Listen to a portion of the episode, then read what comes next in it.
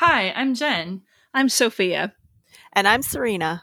And you're listening to Every Rom-Com, the podcast where we have fun taking romantic comedies seriously.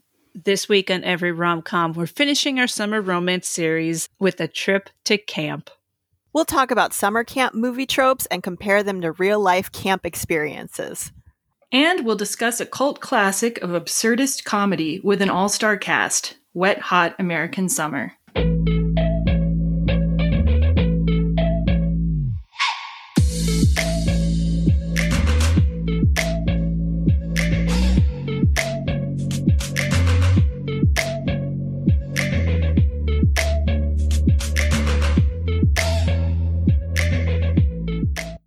Everybody, welcome back. Hello. Hi.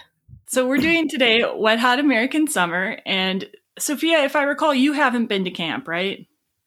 Not really.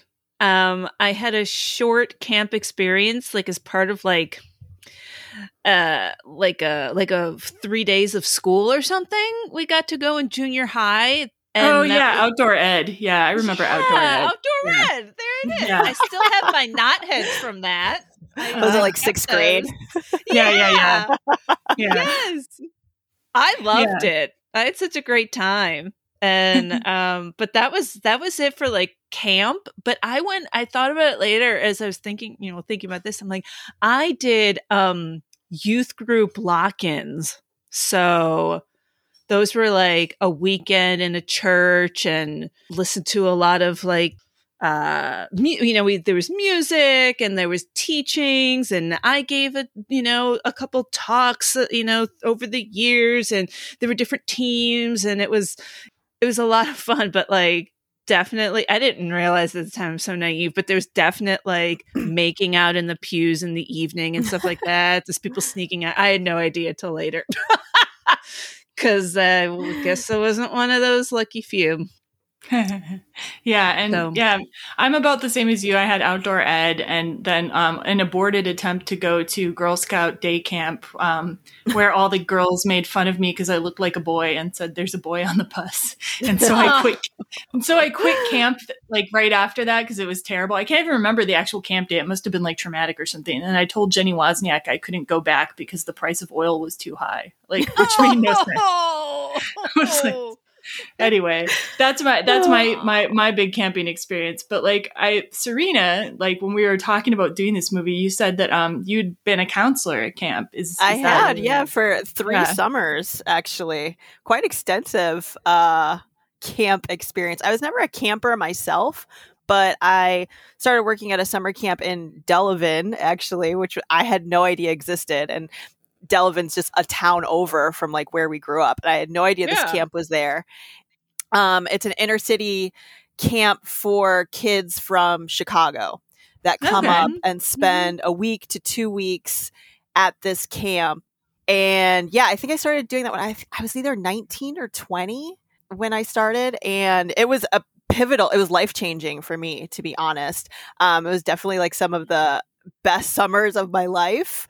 I still have lifelong friends that I made. I'm still in contact with a lot of the campers as years went on. Like they, grew up and started, with Facebook and social media, like remembered us and like friended us. And I personally haven't seen campers. I've seen a lot of my fellow counselors over the years. Yeah. We've stayed in contact, but I do know some other counselors have kept in contact with their campers and have hung out with them and visited them. So it was definitely an important part of my life. So like at this camp, were they like by a lake or like was it in the woods? Okay. Yes, it was that the camp was called House in the Wood, not just one wood, which we of course nicknamed House in the Hood because it was of course an inner city camp for kids. It was on a lake. We had swimming, boating, campcraft, nature. Like it was a traditional camp. Everything was very traditional of how the day was set up. And, a lot, even the counselors, it had a lot of international staff. So we had a lot of, which I loved, which was one of my favorite parts of it. We had a lot of staff from Australia, New Zealand, England, Scotland, Europe. Wow. Yeah. So South America, we had a couple of a Brazilian. So yeah, we had a great staff. It was super fun, super international. And yeah, it was like this little microcosm on Lake Delavan that I had no idea existed. For real? Yeah. Yeah. It was very bizarre because obviously to us, Delavan and Lake Geneva, they're just normal towns. But to people who are from the inner city or other countries, that's the middle of nowhere, which was so bizarre to me because people were literally afraid or just really thought we were nowhere land. And I was like, this isn't nowhere land. Like there aren't any bears, but even some of the simple wildlife, like raccoons and birds and bugs and things like that were so normal growing up. And natural, people were really weirded out by it or scared, or it was just something that isn't in their everyday life. So I kind of took that for granted that I had quote unquote grown up in nature and that a lot of people don't, and don't have that kind of true. Seeing fireflies and lightning bugs and stargazing and being able to go on the lake every day. Those are just things that I took for granted that a lot of people don't get to experience during their childhood, which is why camp is so important. So I have one more question about your camp experience. Did you have a specific role, kind of thing that you taught or did, or were you just just having a cabin of kids or something? I did. Yeah. So our camp was split into cabin counselors and program counselors. So cabin counselors were basically the one, they were the parents almost. You were the ones who got up with them, took them to all of their activities. And then the program counselors were the ones who taught those activities, whether it was nature or swimming or whatnot. So they almost ran a classroom, and you were always with your same cabin. So you were with them, and during certain classes, you had to stay with them, like swimming or boating, where you needed an extra adult. But at other classes like nature art, you could just drop them off and then you had free time. So it was very parental, the roles. And then actually my last year I was head counselor. I was actually the boss. Oh wow. So I had I think the title was unit director. So I was the boss of all of the cabin counselors. So they all reported to me, and then I reported to the director and the assistant director. Cool. Wow. Yeah, big deal. That's big deal for a 22-year-old or 23-year-old. Sure. I had so much responsibility. Probably the most responsibility I've had in my adult life. Well, I guess. I don't know. You're a captain of a boat. That's true. And that's true. You keep people from drowning, or I don't know. It's very similar, actually. A lot of those skills that I learned at summer camp being a counselor have translated to how my working life now. So I look forward to hearing about some of your camping experiences during our conversation about the movie. So whenever you want to throw something in, great. Yeah, for sure. So before we get started with today's episode, just a few notes. Okay, so first, unlike most episodes, we've decided not to have a spoiler section for this movie. And that's because there are a lot of individual plot threads, and they're woven together in a way that it would be more confusing than it's worth to have a spoiler section. So if you haven't seen the movie and you don't want to be spoiled, see the movie first before listening to the podcast. As usual, we'd like to remind you that you can follow the podcast on social media. Our Facebook page is Every Rom-Com Podcast and Blog. Our Instagram is @EveryRomCom, and our Twitter handle is @EveryRomComPod. And finally, just a reminder that you can find the podcast at everyromcom.com. Send us feedback at feedback@everyromcom.com. And if you like what you hear, please rate, review, and subscribe to us on Apple Podcasts. And now we're going to hear the trailer for Wet Hot American Summer. This summer, take a trip back to 1981 with the special people who made summer camp unforgettable. You guys aren't supposed to be out of your bunks. You're in trouble. The camp director. 4 campers are stuck in the ropes course. I meant to tell you about that yesterday. Could you get to it now? The counselors. Wait for me, Abby Bernstein. Wait for me, my darling. Wait. That's when I take off my shirt. The kitchen staff. Finish up the taters. I'm going to go fondle my sweaters. Come on, what? You said you were going to go fondle your sweaters. No, I didn't. The water sports. Hey, Andy, can I pick out the water bus? Sure. The nature hikes. Out! Out! And, of course, who can forget the sacks, the muggings, the cover-ups, the malaria, the psychotherapy. Hello. And the friendships that last a lifetime. We want you to be the guest of honor at our wedding next week. From USA Films and creators of TV's The State. A renegade piece of Skylab heading right for the camp. Oh, my God. It could kill us all. Oh! Janeane Garofalo, David Hyde Pierce, Paul Rudd, Christopher Meloni, and Molly Shannon. Andy, have you seen my swimming buddy? I was busy. It's your job to make sure kids don't drown. Where are we going? To a big secret pizza party. Wet, Hot American Summer.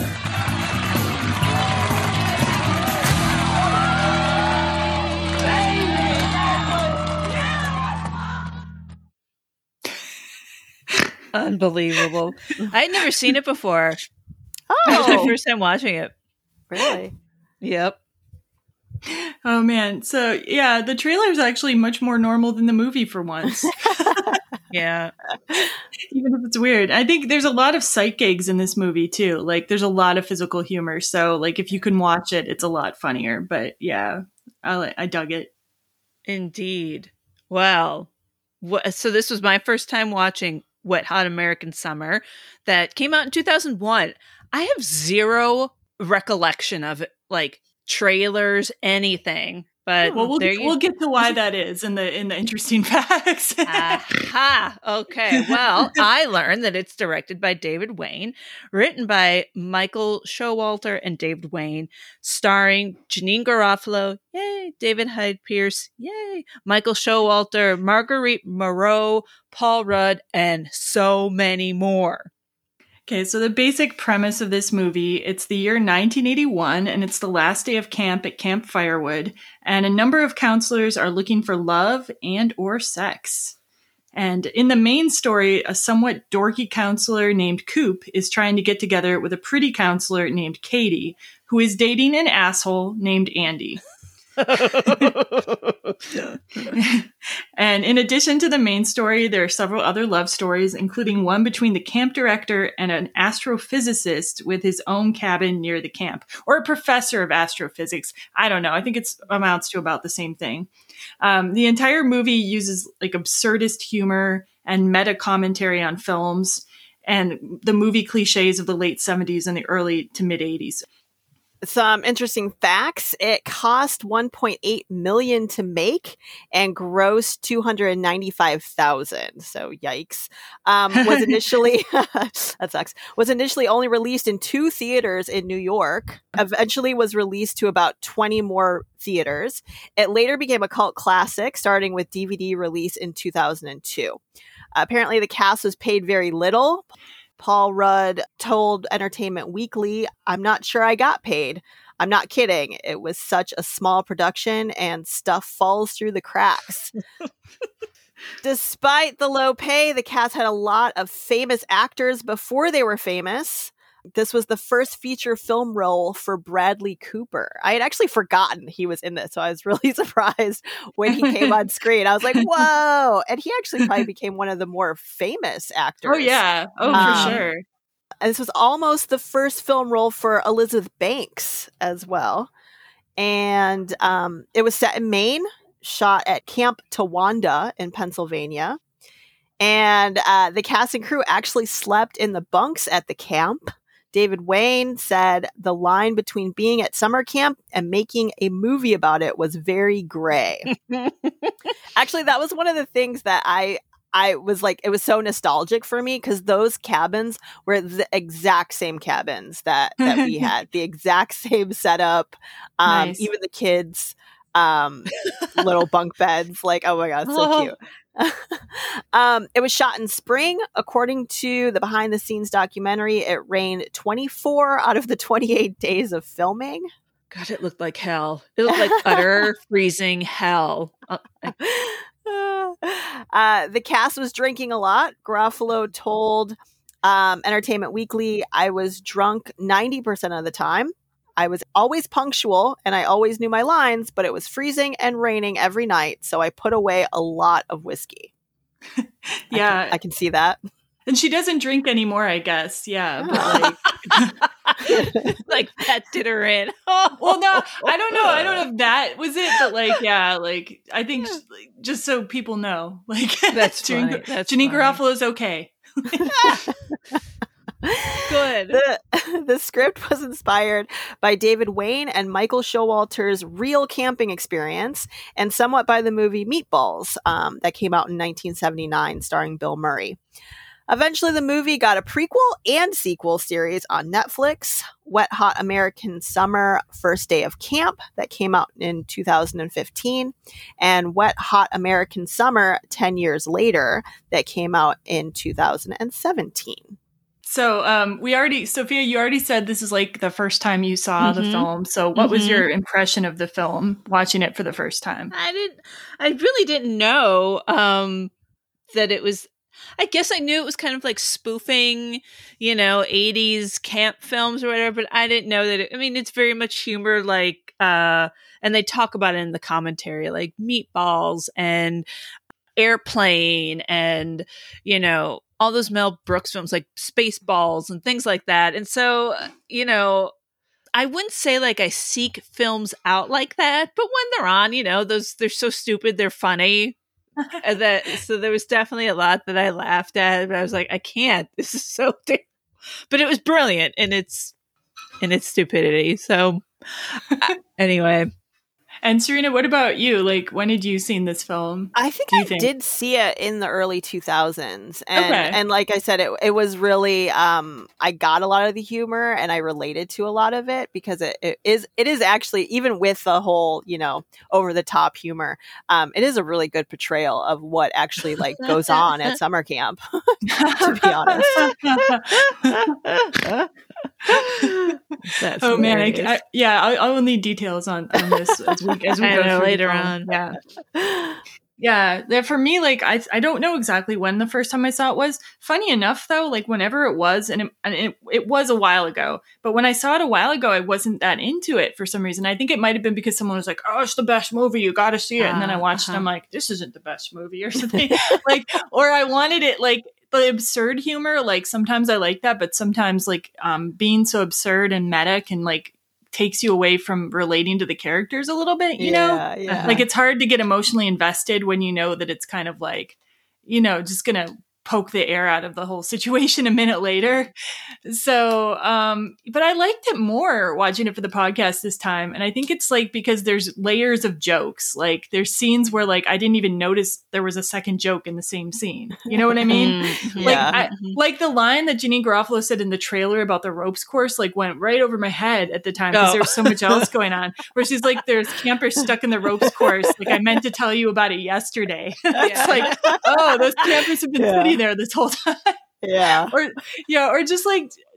Or physical comedy that is in the background that I didn't notice the first time. Anyway, like it grew on me for sure. Yeah. And so like in terms of why I thought about this for the podcast, like it's definitely not it wouldn't be called a rom-com. It would just be called a comedy, except that like a lot of what's going on in this movie is about couples. Like you've got several different couple storylines going on. And like in a lot of these comedies, there's like similar types of absurd humor, like summertime comedies, like something like One Crazy Summer, for example. You've got a romantic core to it, right? And in One Crazy Summer, that's treated a little more sincerely. But in this movie, it's like that is also satirized. The whole romantic storyline is satirized too. Yeah. Anyway, I thought it would be interesting to look at a comedy that has romantic elements. And it's in the summer and it's at camp. So, I hope that's a good enough reason. Yeah. I mean, Twister. So, yeah. I think this has more romantic comedy DNA than Twister because, like, specifically in this movie, they kind of mock certain conventions of rom-coms. For sure. And we'll talk about that as we go through. Yeah. Okay. So I had to research the director and writers for this because I didn't really know much of their work, but they've done a lot of work. The director's name is David Wain. And his first notable work was as a creator, writer, and director and actor on the MTV sketch comedy show The State, which ran from 1993 to 1995. Did either of you guys watch that ever? Like, no. Yeah, I watched like one episode, like the first one, just to like get a feel for it for the show. Like it seemed a little bit Python, like Monty Python-esque. Like it had a lot of similar, like where there'd be running gags that would go into other skits and like where there's a bunch of guys and one lady. And so the guys are dressing up as women all the time. So it like, they reminded me a lot of Monty Python.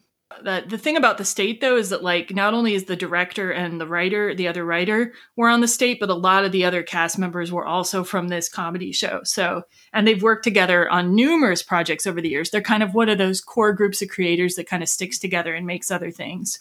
Like so that. Wet Hot American Summer was David Wain's feature directing debut, and he also co-wrote it. After Wet Hot American Summer, which wasn't a success, they had a little trouble for a while. But eventually, David Wain went on to write and direct Role Models, which had Paul Rudd and Elizabeth Banks, who are also in this movie. Wanderlust, which had Paul Rudd and Jennifer Aniston. He co-wrote and directed They Came Together with Paul Rudd and Amy Poehler. And that is like specifically a send-up of rom-coms. Like They Came Together is a full-on send-up of rom-coms. Like it's, yeah. And then, of course, he went on to direct Wet Hot American Summer, First Day of Camp, Wet Hot American Summer 10 years later. And he's done directing work on a number of other TV shows and movies as well. And he was also a writer on Mad TV.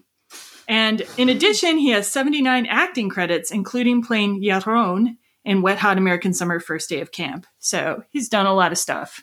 And the writers are, of course, again, David Wain and Michael Showalter.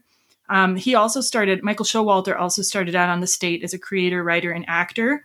Wet Hot American Summer was his first feature film writing job, and he also appears as the main character, Coop. And after Wet Hot American Summer, he wrote, directed, and starred in a movie called The Baxter in 2005. That's also a romantic comedy send-up because...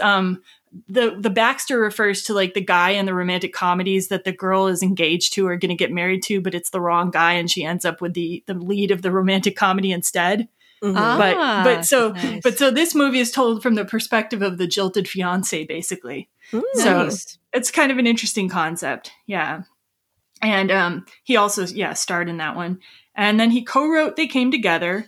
And then he also co-wrote and directed Hello, My Name is Doris with Sally Field and Max Greenfield. And that came out in 2015, and I watched the trailer for it, and I totally want to see it now because it looks like it's kind of like a rom-com with an older lady and a younger guy. And I'm like, interesting. It's been in my queue. I still haven't watched it yet, but that's... Oh, okay. Without knowing who wrote and directed it, I just thought it looked good. Yeah. And so he's done a lot of other stuff. Like he was obviously involved in the Netflix Wet Hot American Summer in writing the prequel and sequel to it. But he also directed, I didn't know, he directed The Big Sick, which is like one of the best rom-coms of probably the last 5 to 10 years. I don't remember when it came out, but of recent times. Mm-hmm. And he directed the Netflix movie, which is kind of an adventure romantic movie, Lovebirds in 2020. And he's recently been doing work as a writer, an occasional director, and an actor on the TV show Search Party. He recently directed a movie, The Eyes of Tammy Faye. And he's done directing work on the shows Love and Grace and Frankie. And there's a movie he directed called Spoiler Alert, which is in post-production. So he's done just so much. He's done other stuff in writing and acting, too. It's impossible to sum these people up. Okay, they're prolific. I'm tired just reading about their credits, to be honest. And then Michael Showalter also plays in the movie, as I mentioned before, the main role of Coop. So Gerald Coop Cooperberg, and he's a kind of a dorky counselor who's interested in the pretty girl. And he also plays later in the movie an MC at the talent show, who's this like corny comedian. So yeah, so random. We have Marguerite Moreau, played Katie, who is Coop's love interest, and she's also dating Andy the jerk. Her first work on IMDb was in her teens. She played a small role on The Wonder Years. And she also played Connie in all three Mighty Ducks movies. That's definitely like where I remember her from the most. I guess I was a big Mighty Ducks fan. After Wet Hot American Summer, she did Queen of the Damned, which I totally remember, a rom-com called Easy, which was written and directed by a woman, also featuring Naveen Andrews. And she had recurring roles on Life as We Know It, The OC, Shameless, Grey's Anatomy, and she reprised her role of Katie for the two Wet Hot American Summer TV series on Netflix. She has continued to work steadily, mostly in smaller roles or projects. And then there's Paul Rudd. My goodness, he had already been in Clueless and The Object of My Affection, as well as a number of other projects. And he said his role in Wet Hot American Summer helped him get cast in Anchorman. And for more information about Paul Rudd, check out our Clueless episode 5. All right. So Janeane Garofalo, she plays Beth, the camp director. She started doing stand-up comedy in 1985. She worked in TV on The Ben Stiller Show from 1992 to 1995, Saturday Night Live from 1994 to 1995, and The Larry Sanders Show from 1992 to 1997. She's definitely, when I think of 90s comedians, Janeane Garofalo sticks out in my mind as like the pivotal female comedian for sure.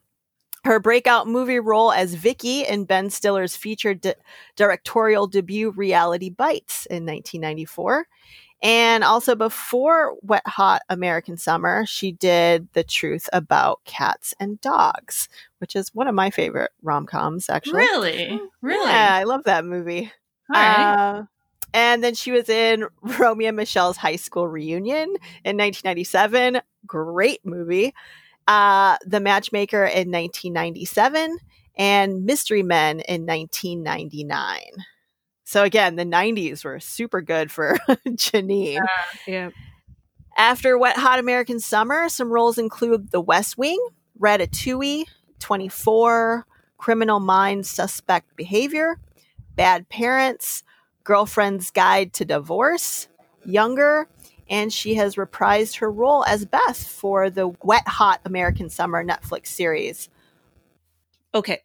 David Hyde Pierce. Oh my goodness. He is Henry, who plays, I think it's an associate professor because he comments about it later. Don't rub it in, Sophia. Don't rub it in. An associate professor of astrophysics. And at the time of the movie, he was considered the biggest name of all the actors since he played Niles on Frasier. And in the commentary, they do talk about like just everybody just wanted to watch him perform and just was, they were so in awe of his comedic brilliance and his improv brilliance. Additional roles in films, he did Sleepless in Seattle, Wolf, and A Bug's Life. And after Wet Hot American Summer, he appeared in Down with Love, The Good Wife, and he was in the Wet Hot American Summer, you know, Before and After. So he's still performing, of course, still acting in films. And he's got a role in a TV series about Julia Child coming out. What fun. That was just the scratching the surface of the cast. I'm going to run through a bunch of other people who are in the cast, kind of quick and dirty. And I'm not even going to tell you all the people who are awesome in this cast. So we've got Molly Shannon plays Gail, the emotional arts and crafts counselor. And she was already reasonably well known from Saturday Night Live, which she started on there in 1995. And she'd done the Superstar movie and appeared in Never Been Kissed. So she was pretty big.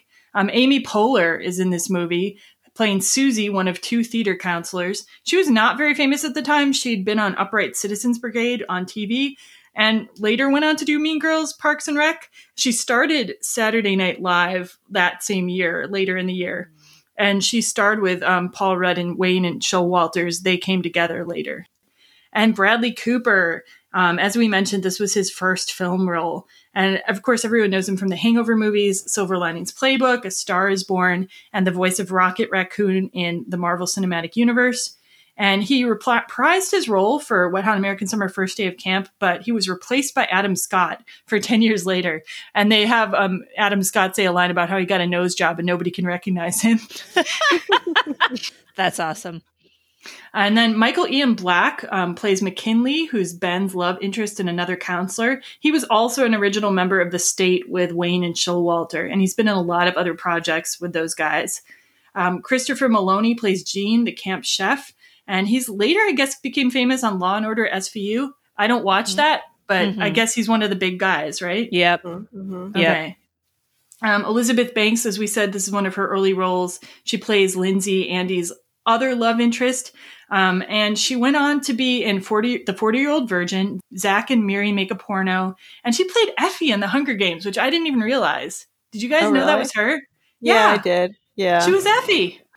And then, so another couple people who are involved in The State are Ken Marino, who plays Victor, and Joe Lo Truglio, who plays Neil, and they kind of play buddies in the film.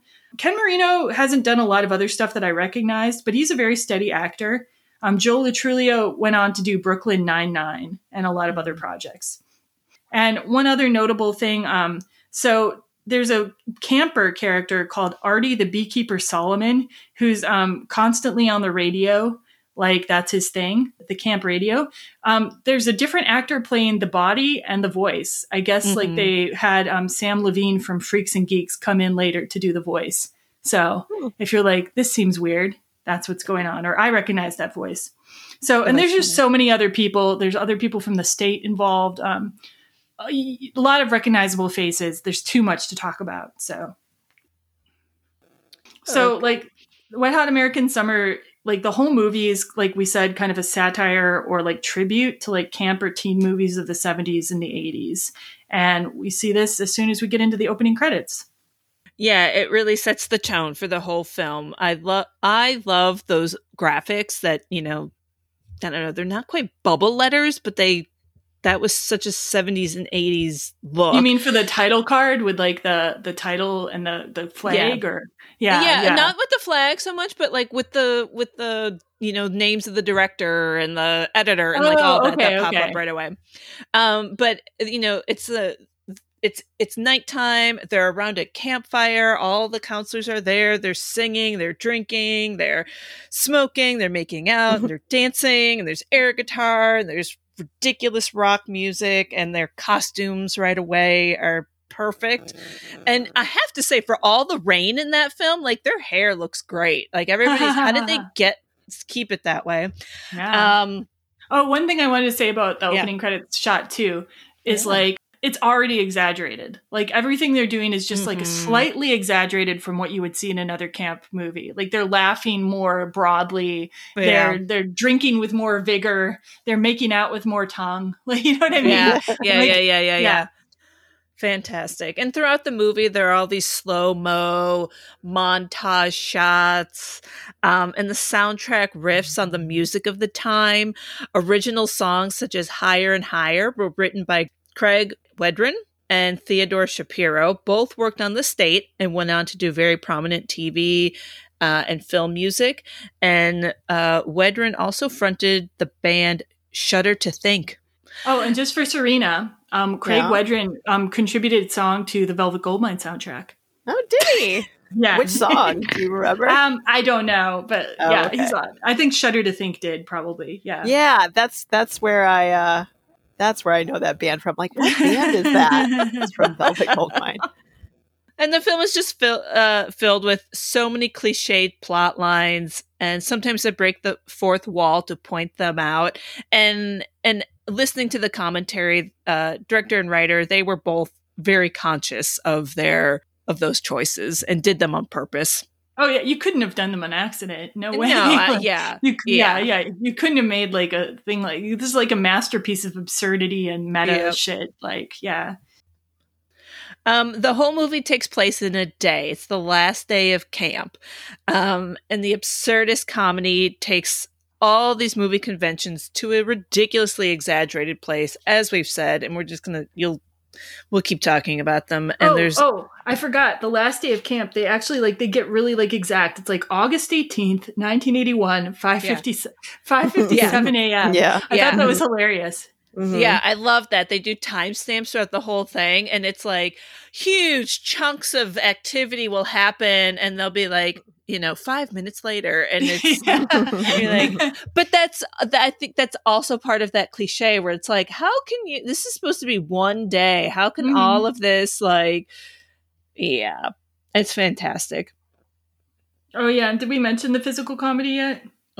Well, that there's a lot of it. I mean, yeah. I didn't even notice how much physical comedy there was in this movie until watching it like the third time, maybe. Like, and like that's exaggerated too. Like when you have like a clumsy somebody like falling on something scene, they fall in several things, and then a bucket falls on their head. It's like, and, right. and there's whole scenes that are just physical comedy. Like my two favorite scenes in the film, I didn't even clip anything for the podcast because there's really very little dialogue. It's just visual and craziness.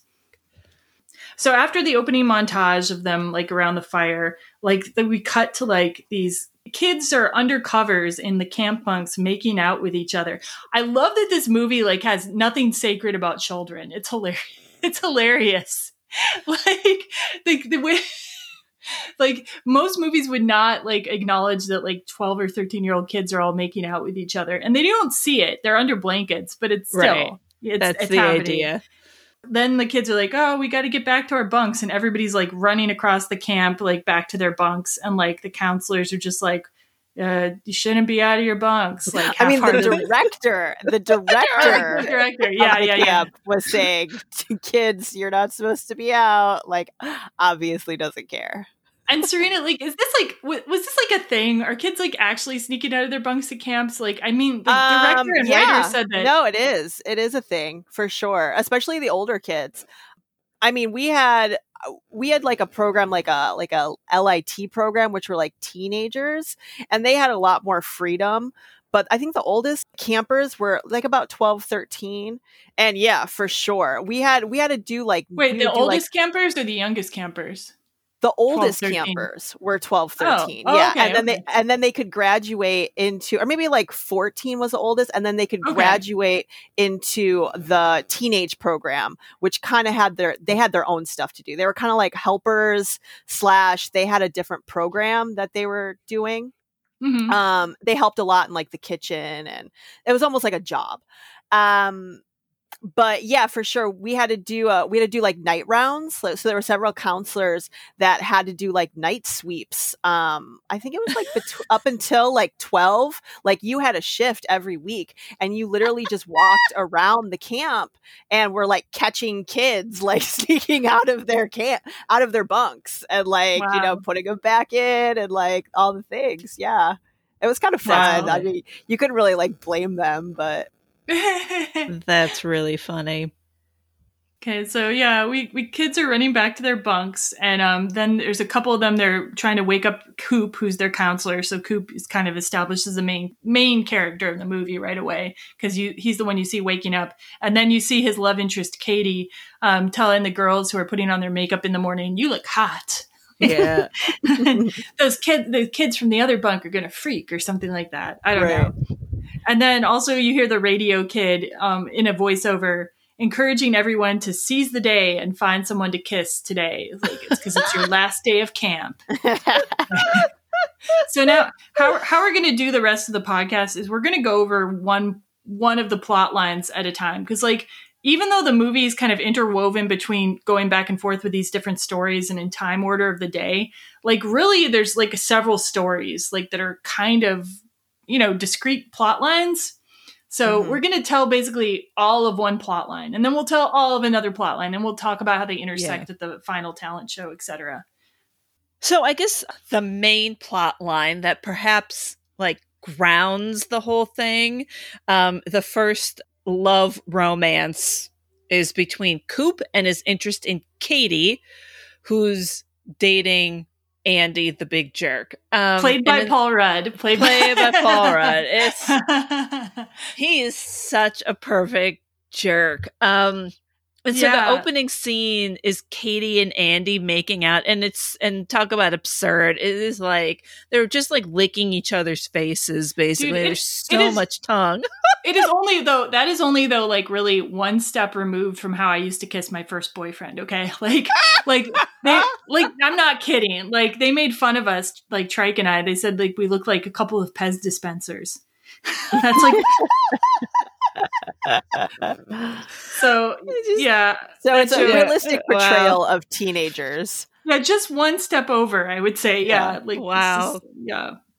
Like after this like ridiculous kiss, like Coop's been watching them kiss and Katie comes over to Coop and she's like teasing him a lot. She's like got her hands on him saying he looks good and like saying like, you want to be my boyfriend or something, like totally exaggerated version of like a hot girl teasing the dorky guy.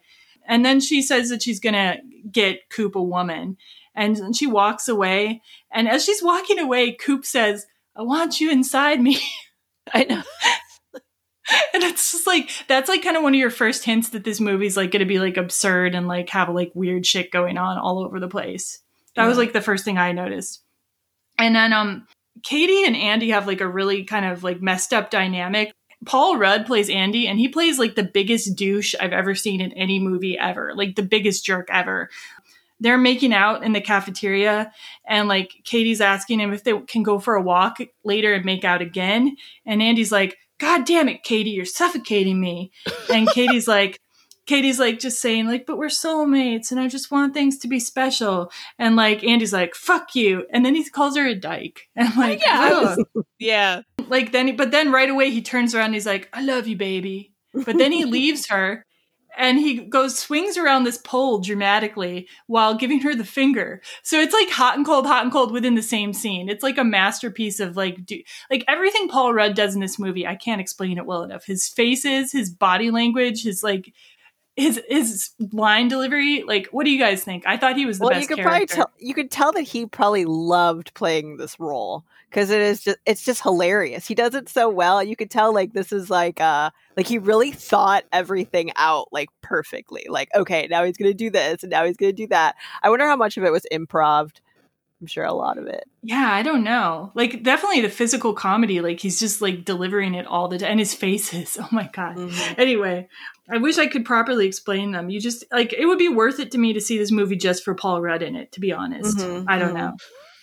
I feel like a lot of those characters, those that hot guy that the girl wants, they really don't have any good quality to them. And you wonder what the hell. But, yeah.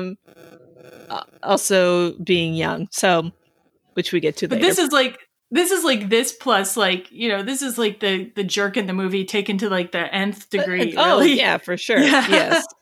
Yes, because then he cheats on her. Go ahead. Oh no, well, you can. Well, so Andy then cheats on Katie with Lindsay, and as a result is also allowing campers to drown and then ditching their swimming buddies.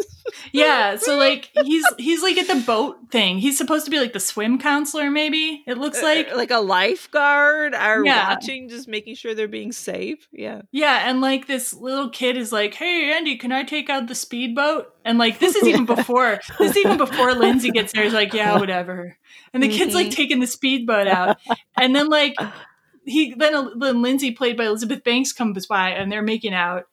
And like the kid comes back for the speedboat and he like tries to walk out onto the pier, but instead goes in the water. And then he's like drowning, like right in front of Andy. Yeah. And he's like, I'm busy, because he's making out with Elizabeth Banks. And the kid drowns. And then like, yeah, the swim buddy's like, where's my swim buddy? Andy, you let him drown. Go ahead. And then it cuts to a van driving out of camp and then slowing down, and that kid who was like, where's my swim buddy? You let him drown, getting pushed out of the car onto the side of the road. And like something I found out, like doing research, was like that originally he was going to take them out in the woods and shoot them. Yeah, but that didn't test well. People were like, "No, that's going too far." No, they didn't actually shoot it. It's not that it didn't test well. It was, I think the writer, one of the writer's dads, said that they couldn't do it. Yeah, like one of the writer's dads was like, "Don't do that. That's too far." And I think they're right. Like I think throwing him out of the car is funny. And you're like, oh, the kid's still alive, even though the other kid drowned. He's fine. Like the other kid drowned though. Terrible. Yeah, and like, and then this happens like later. This joke is repeated too, because then he's taking kids out water skiing with Elizabeth Banks' character Lindsay later, and like the kid's doing fine water skiing, and then they start making out, and then the water skiing kid drowns. Yeah. And then the other kid in the boat's like, when is it going to be my turn? And then they throw him out, too, of the moving van, right? Yes. Oh, my God. I remember when I watched this, like, for the first time. I want to say I watched it with Karen Carlson. Oh, yeah? The first time I watched this. And, like, we just laughed and laughed and laughed at that. Like, that was our favorite scene when they were throwing the kids out of the van. I don't know why, but, like, we just thought that was so funny. So wrong. Because it's, like, so irreverent. Yeah, they don't treat kids with... Yeah, they don't treat kids with kid gloves in this movie. They're just whatever. And then my other favorite thing from the water skiing scene is, like, I guess earlier in the movie, Lindsay had barbecue sauce all over her face at the barbecue, and she had wiped that off already. But then he's kissing her on the boat, like, after that, and he goes, "You taste like a burger. I don't like you anymore." I don't know why I love that line. I just love that line so much. A production note about the first scene where they're at the piers and the kids are swimming and Elizabeth Banks goes over swimming. It was raining and freezing that day, and they talk about in the production, like, all these little kids they have out in the freezing cold, and they're all just shaking and it was raining. I don't know how. I was thinking, like, how do they make it look so it doesn't, like, they're filming while it's raining, but as we're watching it, we don't notice. No, I don't know. I don't know how that works, but I'm like, I love it. Like, while all this is going on with Andy, Katie and Coop are hanging out together, like, in various places, and eventually they end up together in a goat barn. Like, that's where he goes to think, apparently. And there's just one of those typical scenes where somebody's like, "I'm cold." Like, the girl's like, Katie's like, "I'm cold." And then he's like, "I'm freezing." And then she offers to give him her sweatshirt. Yeah. And then he offers her his flannel. And then he says, "It's my favorite shirt. You're going to have to give it back." And then she gives the flannel back, like, right away. And then she's freezing, and, like, he's warm. And, like, I don't remember. Did they eventually did he give her a sweatshirt back again? I can't even remember. Yeah. He gave the sweatshirt back, I think. And then he has her flannel, and then he's wearing her sweatshirt. And it's like, that was so silly. That was funny. 'Cause that is another cliche of, like, you know, wrapping it around, and now their arms are around each other, and they go in for the kiss, and which they do with a goat nearby. Yeah. The goat's just, they don't kiss the goat. The goat's just walking by. Right. Yeah. It was so funny. Romantic. Yeah. And then, like, after that, like, he's really excited. Coop's really excited, but, like, Katie goes and talks with Andy again, and then tells Coop it was a mistake. She has a boyfriend. And so then you get the grand speech, like, that's in every rom-com, but, like, their version of that grand speech, which, like, I would like to read in full because it's amazing. If it's okay. Sure. "Wait, Katie. When we first started hanging out together this morning, we were just friends, but things change, and I've fallen in love with you. And I just know that if you gave me a chance, I could make you feel so good.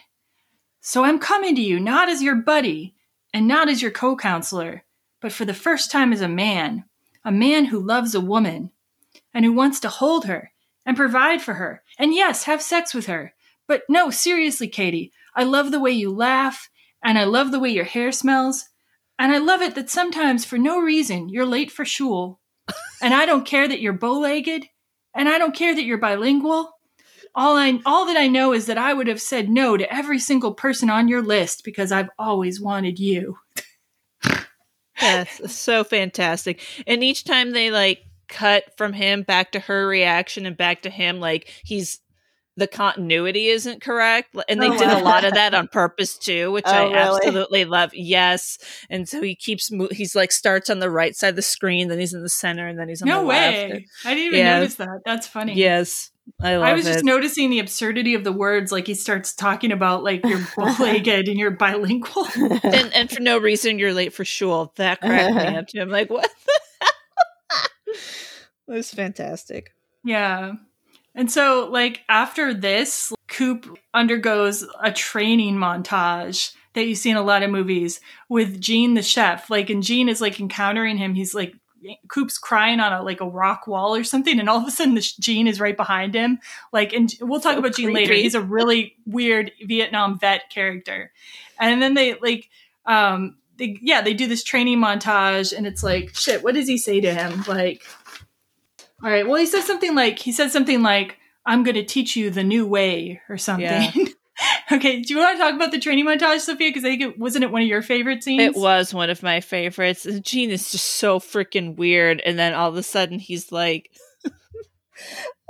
training Coop to, like, I don't know, be cool or something. And they're in the dance studio and to watch Christopher Meloni, who just looks like he's so tough looking, doing this like ridiculous dancing. And apparently that was all him. Like, really? All of that choreography, all of that stuff, that was him. He's like, we'll do it this way. And they're like, go for it, and improvised all that stuff. And then they're doing, like, I don't know, it's like Miyagi kind of like sitting down, and Gene has some kind of red ball in his hand, and Coop is trying to get it, and it's only to when he's like completely zen is he able to grab the yeah, and they're running randomly. They're like, you know, it's like a Rocky kind of thing, you know, they're jogging, and then they're just doing like these, you know, walks through the woods and like being one with nature. And there's like a group therapy session with a bunch of women in robes with him too. That was the weirdest one. Yes, smoking with coffee, all of that. That was. And then the whole thing is done to the song, like, Higher and Higher, which was one of the original songs. And it's like something like, show me the fever into the fire, taking it higher and higher. Yeah. Perfect. No need for fear. It's only desire. Yeah. I like that song. Yeah. And the song begins with like one of those like eagle or hawk sounds. Yeah. It's beautiful. Oh, man. Oh, and then the way they end the scene too. Did you notice the ending, Sophia? Like, yes. Gene and Coop, like, leap up in the air, and then it freezes. It's in slow-mo, and then it freezes. And I love that too. Perfect. Yeah. It is such an 80s montage. It's like the ultimate. And like, this happens a lot now in movies. Like, I think they do this a lot, but I don't remember that happening a lot in 2001. I think like this movie wasn't very well reviewed at the time, but like it's been called like kind of a template for like modern comedy by some people, you know? That kind of sort of pioneered some of the ways that we make fun of the movies now. Yeah, I could see that. And I love Coop's clothing transition. He's in these shiny shorts, and he's got a crop top. Oh, like, yeah. Say where he's going, though. Say, like where. So where, now, okay. Set up the scene for that. Yeah. So, as the montage is happening, Coop's clothes are changing. But then the final reveal of his, like, super Coop outfit is at the talent show. And it, you know, he comes through the door and it cuts right to his feet, and he's got those great 80s sneakers and they're pitch white. And then his knee-high socks, white socks pulled up, and it pans up to these, you know, shiny green shorts, his crop top, and then the sweatband. And everyone's like, wow. And then, I mean, can I tell the Andy double take? He looks over. The best double take that Janeane Garofalo said in the commentary, the best double take in film history or whatever. Andy looks over, looks back, and then whips around and does this fantastic double take to Coop, and then Coop gives. Oh, wait, before that, everyone in the whole camp, it's like one of those scenes where like there's rock music playing as he enters, and everyone in the whole camp is like looking at him like, oh, Coop, you're different now. And like Katie's like, whoa, my goodness. Like, yeah, I love your sweatband and your crop top or whatever. So what happens next is he goes up to her and is like, yeah, what does he say? It's or like, what happens then? He says like, I'm leaving now or something like that. And then he gives her like this tiny box, like a gift box. Mm-hmm. Yeah. And then she opens it. Yeah. And out comes this huge flannel shirt. Like out of this improbably small box. And then she's like, now I know that I love him. Like, right. And like, yeah, like, do they actually kiss again? I think they do, right? I don't actually remember. Oh, but she runs out. So now they're outside the talent show hall or whatever. And she's like, I love you, Coop. I love you. And he's like, say it again. I love you. And so, yay, they declare their love and they're together. And she leaves Andy. But then the next day. So like the next day you see Coop. He's looking normal again. He's approaching Katie. And you're kind of expecting like your traditional, like, you know, happy ending or whatever, right? And this is what we get instead. This is it, babe. Yep. So obviously, I think we should get together in the city next weekend. I'll call my parents, and you can talk to your dad. And listen, Coop, last night was really great. You were incredibly romantic and heroic, no doubt about it, and that's great. But I've thought about it, and my thing is this. Andy's really hot. And don't get me wrong, you're cute too, but Andy is like cut from marble. He's gorgeous. He's like this beautiful face and this incredible body, and I genuinely don't care that he's kind of lame. You know, I don't even care that he cheats on me. And I like you more than I like Andy, Coop, but I'm 16. And maybe it'll be a different story, like when I'm ready to get married, but right now, I am entirely about sex. I just want Andy. Yeah. I want to take him and grab him and just fuck his brains out, you know? So that's where my priorities are right now. Sex, specifically with Andy and not with you. But you're really nice. I mean, everybody thinks so. And I'm sorry if this isn't the direction that you saw things going between us. I still totally want to be friends. You better write me a letter, okay? Sure. Oh. Perfect. What do you guys think about that scene? I think it's probably like one of the most like realistic, right? Realistic scenes in the movie. I was like, yep, that's probably exactly what would happen. Yeah. Yeah. But it's also exaggerated too. Yeah. Yeah. Right. Yeah. Yeah. Right. That's but just like she probably would totally just pick him. She would never pick the nerdy guy. No one ever does that. I mean, not as a teenager. I don't know. Like, I think in some ways to me, it like when I first watched it, it rubbed me a little bit the wrong way because like I would pick like the nerdy guy. And I think why it rubbed me the wrong way is because you always see these movies where like this nerdy guy wants the really hot girl and like you're supposed to feel sorry for him. But like what it isn't showing is like there's probably a couple other nerdy girls that he could date easily, but he's not. You know what I mean? Right. It's like, it's always like, I'm such a nice guy, so I deserve to get like the prettiest girl kind of a thing. Right. And I don't think this movie's consciously trying to do that. Like I think Coop's supposed to be like, you know, it's complicated for me. You know what I mean? Mm-hmm. It's like, where's the nerd girl in this movie? Or like, why is Coop fixated on this girl in particular? Right. You know what I mean? Is it making fun of just Katie or is it also making fun of him? I don't know. Well, here's a couple of interesting things. I mean, as it ends, like everybody drives away and it pans away and Beth, you know, walks over to Coop, puts his arm around him and they walk off. And in the commentary, they're like, yep, life goes on. That's what we wanted to show that, you know, and I like that ending to all of it. It's like, okay, life goes on. There was a subplot between Coop and Susie that got cut, but at one point they dated and it seemed like they were like had like, you know, rooting for each other and supporting each other and stuff like that, so like that could have been a fun way to go, but they wound up cutting a lot of all of that. So like there's your other like love interest that could have lasted. Like, how do you end up feeling about Katie after this, like, or Coop as characters? Or is it, like, so removed, like, the comedy that you can't feel much for them? I think that's it. Like, it's so removed that I'm like, okay, of course it ended that way. And then, Is that Andy's dad driving the car? Probably. Maybe unless he has, like, a chauffeur, yeah. Yeah. Right. And he's like, get in. Yeah. Like he's still treating her like shit. And she's like, oh, well, this is what I wanted. Yeah. But I mean, it's so true though. Like how many times have you seen that played out with teenagers, with adults? Like, yeah. I mean, like definitely I feel like there's this part that like always wants that. I mean, like, yeah, the happily ever after, but they are just kids. And like, what are they gonna, is that realistic? I don't know. Not necessarily. I was actually surprised because doesn't she say she's like I'm 16? Yeah, they're all supposed to be about 16. I was actually surprised that she was that young. Like I mean, obviously she was older. Like the actress is older. Yeah.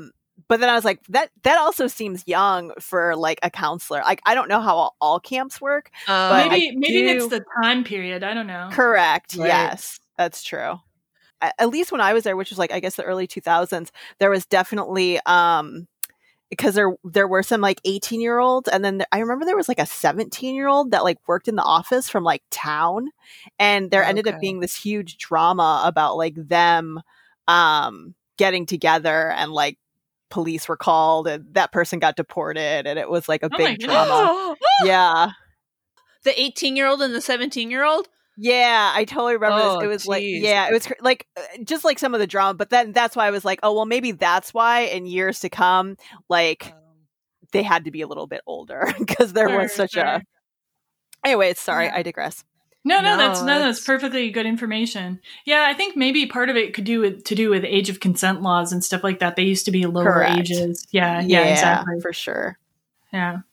So then, so that's our main plot line, but there's like a ton of other plot lines in this movie. The next one we'll go on to is the secondary story, I would say. Like, I think that the there's an A story, a B story, and then like maybe a bunch of C stories. Does that sound about right? I don't know. Yeah. Like the B story definitely seems to be between Beth, the camp director, played by Janeane Garofalo, and Henry, the astrophysicist, played by David Hyde Pierce. And like, awesome. They have this like dorky like thing where like, the first time you see them interacting is like Janeane Garofalo looks over to him and he's like on his porch, I guess, of a house that's right next to the camp or something. Mm-hmm. Yeah. That like part never made sense to me. Like I was like, so wait a minute, his house, like, where are they? Why would he have a house? Like, why would he want to go there to like, to unwind? But she's got a coffee mug. She's got a coffee mug and she kind of cheers her coffee mug at him across the lawn or whatever. And they're so awkward. And she goes up to him and she tries to get him to come to the camp and teach science to the kids. And at first he's like, no, I'm not doing that. Like he actually yells at her. Yeah. But then he shows up to the camp in a subsequent scene. And I love this line. He comes to the camp and starts talking to a counselor, says, could you tell me where I could find the sci-fi nerdy, the indoor kids. And one of the counselors like just points him right over this table. Right. And I guess all those kids had like in the credits, they all had names that were like Cure Girl. So girl who likes the cure or something. Mork kid, like Mork and Mindy. Who were the other ones? Cape Boy or something? Like there's a Cape Boy. There was a medieval guy or something. Yeah, one of them's a dungeon master for D&D. The other one was a mall rat. Yeah, just all the misfit kids. It's amazing. Like later, you could see them doing Stranger Things. You know what I mean? Like right. You got the Stranger Things crew, and I've left out a lot of stuff. Do you guys want to put in stuff before the makeover, or do you want to just like? I just think it's hilarious that she without any vetting, any background check. This man can just walk under the camp and take a bunch of kids to the woods. Like it's the 70s and the 80s. I thought that too, but then I did think of the time frame. I was like, I thought about that too. I was like, wait a minute. But then you're right. Yeah, totally the time frame. Like that was totally like probably acceptable. They're like, sure, strange man. Which is probably why those laws were then invented. Because they're like, you can't do that anymore. Because bad stuff happens, but not with Henry. Henry's a good guy. Henry's a very good guy. He's fantastic.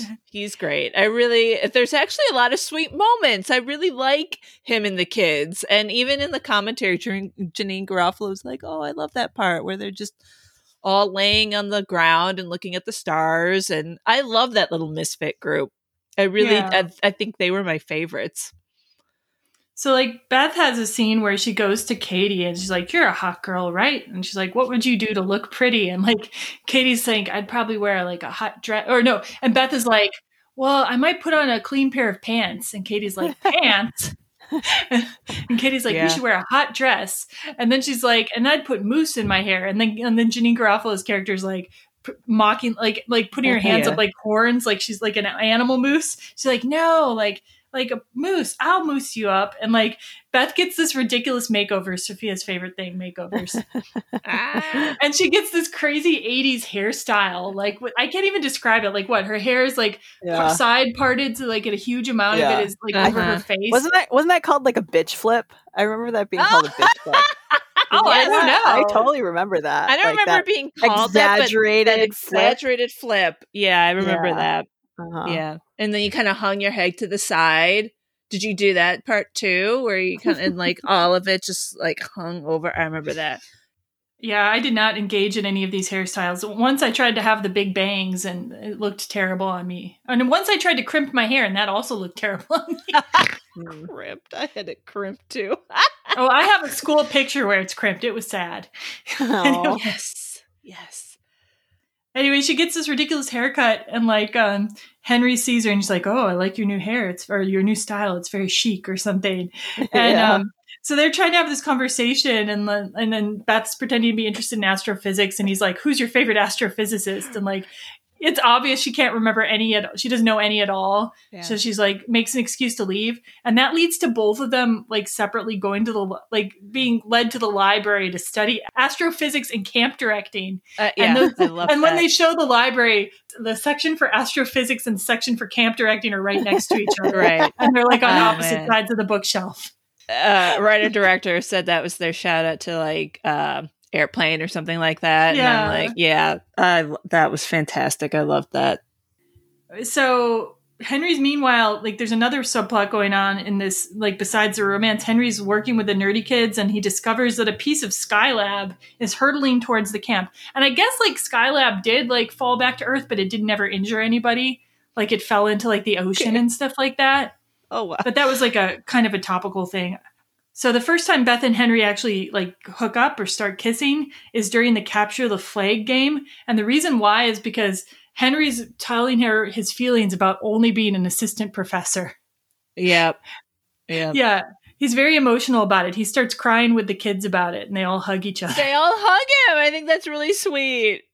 Yeah. So they bond over like Henry being sad with the kids about not being a real professor or whatever, or he's lesser than. And then she says, "Well, you're a great teacher. I saw you with the kids," or whatever. And he's like, "Tell that to my dean." And so this gag where like Janeane Garofalo is going to write the dean and give him a recommendation, like a camp director's recommendation would mean anything. Right. And like she takes down the address. And like after that, like he's like, "Oh, you care about me so much," or something. And they kiss. And there's a capture the flag game going on simultaneously during that. And yeah, after they kiss, they have other people kind of looking at each other romantically. And there's a running gag where Abby kisses everyone and she kisses someone. It's like a whole thing. It's so hard to talk about this movie in order. Oh, my God. Yeah. Mm-hmm. I do love the part where they impress each other. Like she starts dropping all these, you know, astrophysicist terminology and names. And he's like, "Wow." And then they're walking and holding hands. And he talks about like all the stuff it takes to be a camp, you know, director, you know, like administration and parents and payroll. And she's like, "Wow." I thought that was cute. I really liked that part. The fruits of their knowledge from the library. Yeah. Yep. Which they also managed to read up on in much less than one day. Yes. When were they doing that study? And I have no idea. Oh my God. So so Beth and Henry have gotten together, and Skylab is imminently coming towards the camp, apparently. And like instead of like evacuating the camp, like of course they need to build an elaborate tracking device and then another device to divert Skylab from the camp. And not only is it going to hit the camp, apparently it's going to hit the auditorium where the talent show is happening. Yep, I love it. It's like something like. I wish I had the dialogue from this section too. Like Janeane Garofalo has the perfect reactions to when he said Skylab is coming towards the camp, and she's like, "Jesus," or something like that. It's so funny. And they end up successfully diverting Skylab. And it might be them, and it might be a kid who's in the talent show that we'll talk about later. But they make this ridiculous device, like you see it, like with like grape nuts box. Like a colander. I think there were some donuts in there. Donuts, yep. What else? Did anyone else remember any of the other parts? It's ridiculous looking. I love the grape nuts box. There might have been a Fruit Loops something or other too. I don't know. All these weird things that it's fantastic. And the kids are just like surrounding it and operating it. And then like they also need to generate random numbers between 1 and 20 for some reason. And like the D&D kid saves the day with his D&D dice. Yes, I love that part. Fantastic. Yes. And so the next day after, you know, Skylab has been diverted and everybody's saved, Henry wins a science prize. The Hopkins Prize. And I love that they do this in the film where like they're holding something and then they hand it off camera and somebody takes it and then Like, where the hell did they put that thing? That gag. What are you talking about? So they did it twice when Gene has got the can of like vegetables and he hands it off. And then this scene, and Henry's got the big prize, the big trophy, and he hands that off too off camera, and somehow it disappears, and he set it down. Yeah, I didn't even notice that. Yeah, there's so many layers. There's so many layers to the humor. Yeah, for sure. I love those gags. So he gets, NASA hires him. Beth is pregnant, and he and Beth will live happily ever after she can be with Henry, and then come back and still return to camp every summer. Like, that's awesome. Yeah, they've decided this all in a day. Yeah. In a day. And she's pregnant. That's funny. Oh my God. I like their little wrap up there. That was great. And this is our one romance, I think, that's like truly you can feel happy about, even though you still feel this emotional distance because of the absurd humor. But you still feel like there's an appropriate couple that got together. Yeah. They're not the only couple that gets together, as we'll find out later. But yes, there's an appropriate one. Okay. The next part. Oh, man. I think Victor, Neil, and Abby is my favorite storyline. I love them, too. I really get a kick out of this storyline. So there's this like plot line. Victor's this like guy with this kind of like a Jew fro, but he's like kind of like muscular, and he like thinks all the chicks want him, and he's like that guy. Okay, that guy shows up in a lot of horror movies. Like you will recognize that stereotype. And he wants to sleep with a camp slut. There's no other way to describe her, Abby. And I love Abby. I can't help it. I love her. She's always kissing like everybody throughout the movie. But the problem is Victor is being sent to take the campers on a rafting trip with his fellow counselor and friend, Neil. So they have to go on an all-night rafting trip. He's going to lose his chance to like get together with Abby. And that's kind of the setup. So they're at the van. They're getting ready to leave for this trip. And Abby comes up and asks for gum. There's a lot of gum here. all right before while they're kissing. And it's like, oh my gosh. So they're both chewing on gum and they make out. And Victor says he'll come back. He's supposed to spend the night and come back in the morning. But she's like, but you know, I want you. And so he's like, I'll come back. Yeah, I love the way the gum is used. Like whenever like somebody hands Abby gum, it's like code for we're gonna make out. Mm-hmm. Like it's like that's hilarious. Yeah. I'll also jump in with a behind the scenes tidbit that apparently the camp owners told the crew their two rules were no gum and no bottles, like glass. And immediately those two things were broken. There was gum and glass bottles everywhere, which is terrible. Shame. So all that gum.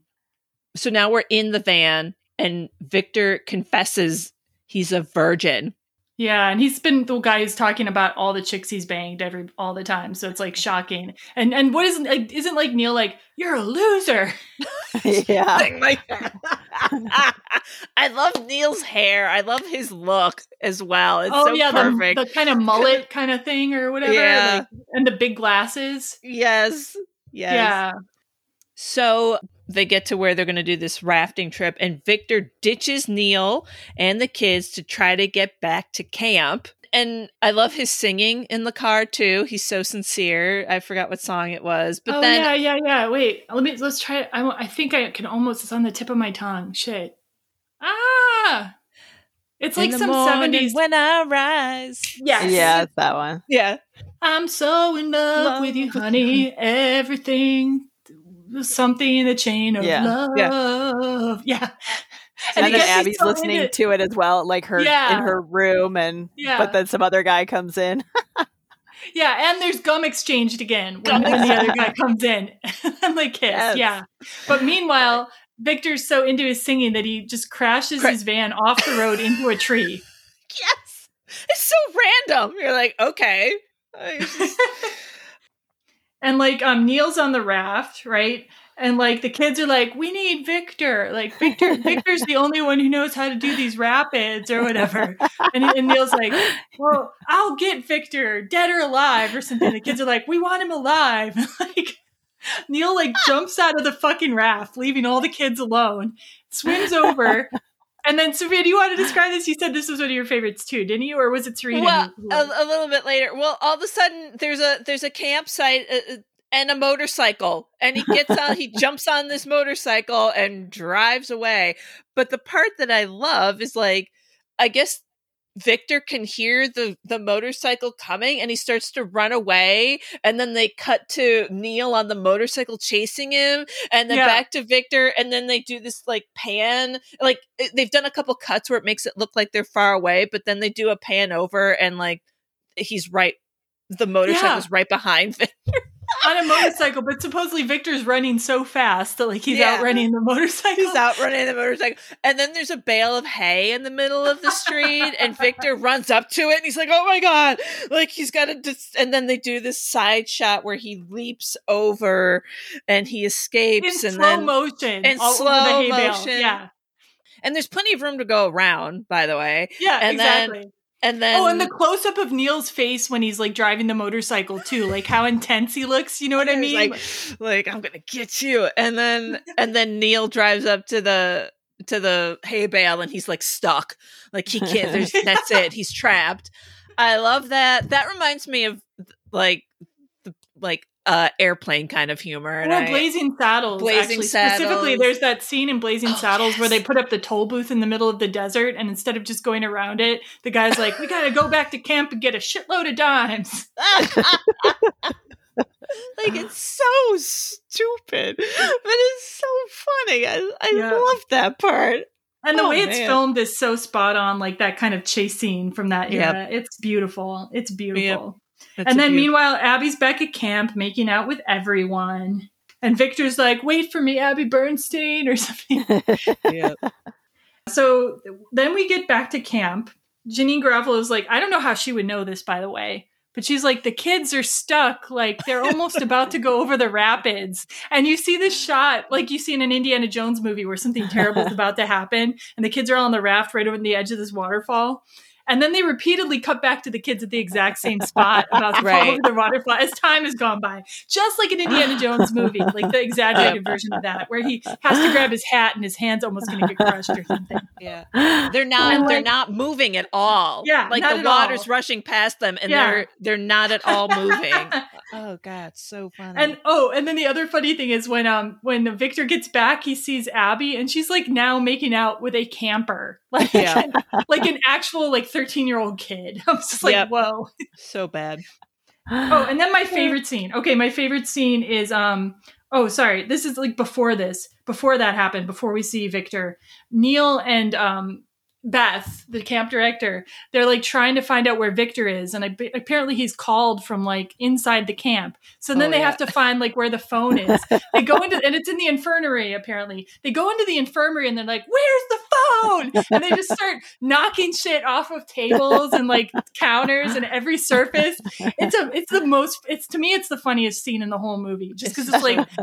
Like by the end of it, like Neil's like knocking over, like he, like they've actually gone through the whole building and knocked everything off surfaces. So he takes a jar and he throws it against the wall, bumps into a lamp and he like knocks that over. It's amazing. It's bonkers. Sorry. I can't even tell you how good that scene is. That scene is fantastic. Janeane Garofalo said it was her favorite to film. They had such a good time. I would love to have filmed that scene. Wouldn't it be amazing to just run through a set and knock shit off of things? Yep. Screaming and yelling. So great. That sounds like they should be like therapy rooms where you can do that. I'm not kidding.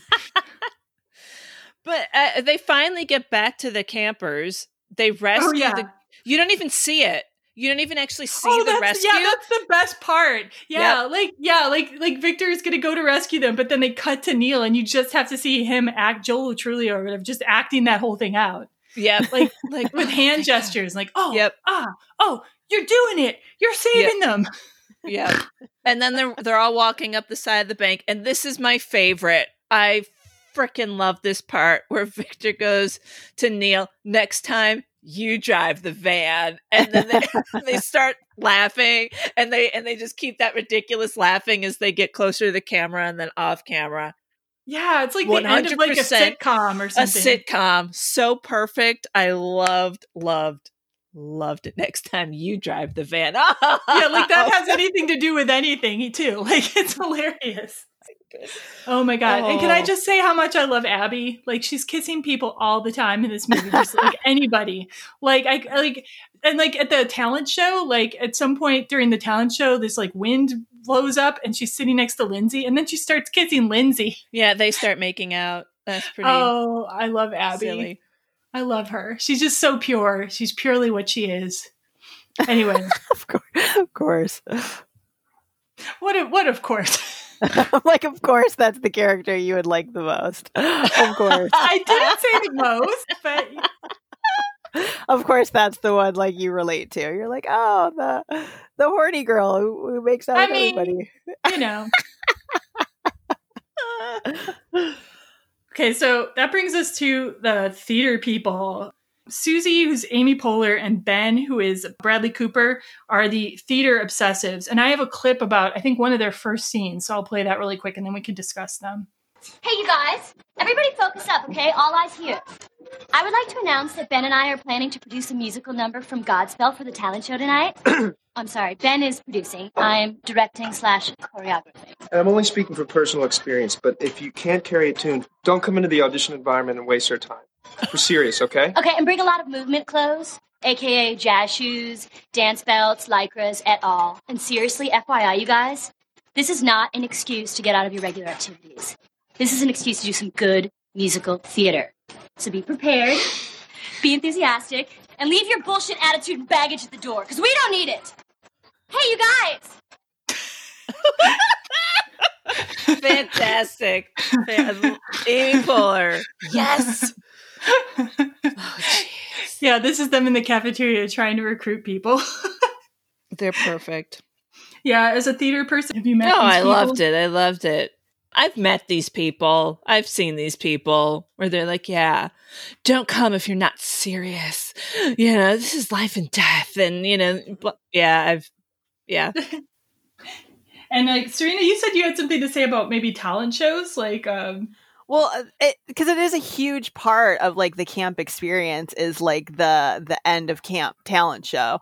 And it is really one of those things where it's like the kids and the counselors. I mean, you're working the entire week on these displays, and it's like really serious. Like everyone, well, not the counselors as much, but like the kids take it really seriously. Like we still joke about it. Like some of my counselor friends, you know, we did at the time. Rent was really popular. I remember doing, like still have like nightmares. Yes. Like I still have like these Rent nightmares of like. Oh my god! Like some 9-year-old trying to sing "Take Me Out Tonight" or something. Well, it was us. I mean, it wasn't the kids themselves were more into like their dance routines.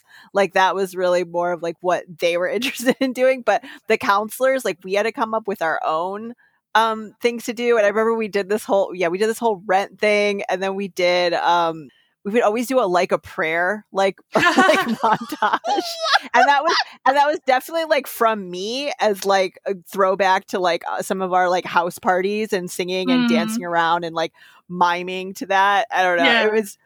Yeah. It's definitely like a huge deal in like the microcosm of camp. So like when they're about how serious everything is, you know. How about the theater counselors? Were there specific theater counselors where you were? Or? Oh, for sure. Yeah. And actually one of my good friends went on to be a theater teacher, and another counselor actually went, and I don't know if you remember, I went to Vanuatu, which is a tiny like island nation in the Pacific. One of the art counselors actually started a theater group there in Vanuatu, like using his like camp experiences. And I got to visit him there and see like the work that he's doing. And he was at the time, like, I think I was his boss when we were young, and he was like, I learned so much from you. And like, I didn't give a shit, you know, like at the time. But he was like, oh my God, there was so much that like I learned from camp and learned from you. And like, without those experiences, I couldn't have gone on to like do this, you know? So it's really strange how that stuff comes through, you know? Nice. Yeah. But yeah, we definitely had some big theater people.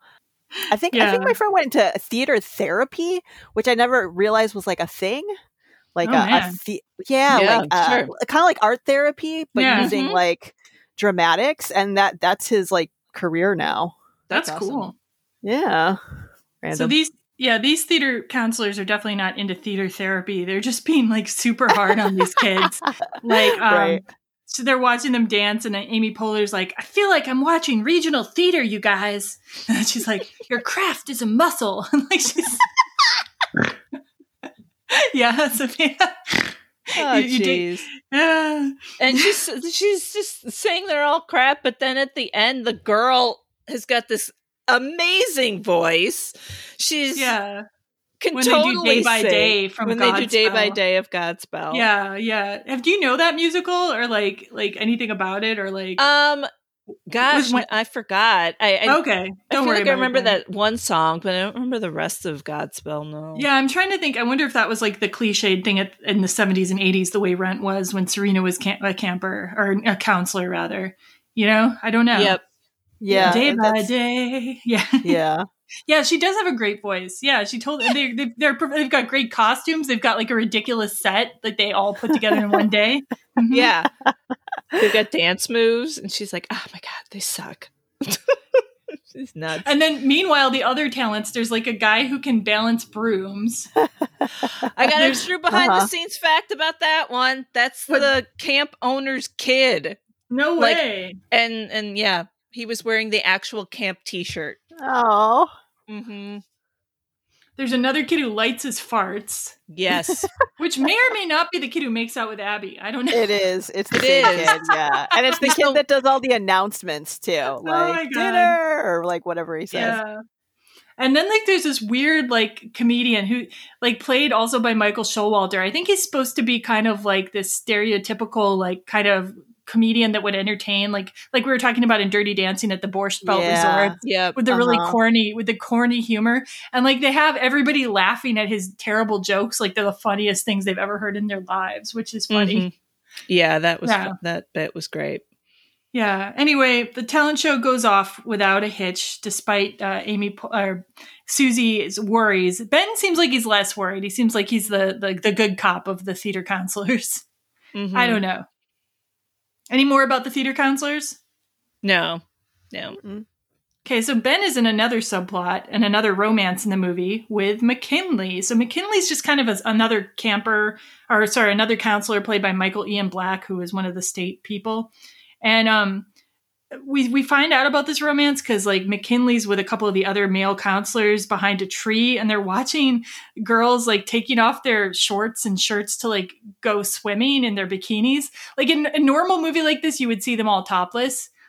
But I think the gag is kind of that they don't get topless, and instead they're just like ogling. Yeah, they're not even swimming. Yeah. They're just standing in the water, tossing a beach ball back. Well, that's part of the gag, too. That's part of the gag, Yeah, because like in movies like that, you always see girls doing things that they don't normally do, like frolicking in a dressing room or something, right? Like we don't go to the dressing room and just like throw our hair back and show boobs to each other. It's like, I don't know. Anyway, they're just like all ogling the girls, like getting like out in their bikinis, and McKinley's like, "Oh, I'll see you guys later." And so then the two guys are like saying, "Oh, McKinley's never gotten laid. He's never slept with a girl. Like he needs." They call him a gay slur, like a homophobic slur, and then that cuts to like McKinley going into a shed, and there's Ben, the theater counselor, in the shed waiting for him. And they start to just like it's like the most romantic scene in the entire movie. It is. It is, right? They're just very tender. Yeah. They're just very tenderly touching each other's face, taking off each other's shirts and like kissing each other. And then they don't shy away at all. Like they're definitely showing like implying that they're having anal sex. And it's like but it's like really kind of like romantic and then kind of hot. And you're like, oh, good for you guys. I know the way they play it, man. Those two actors did not like go like it's probably the least overdone satirical thing. I was like, I really from Bradley Cooper. I was like, good.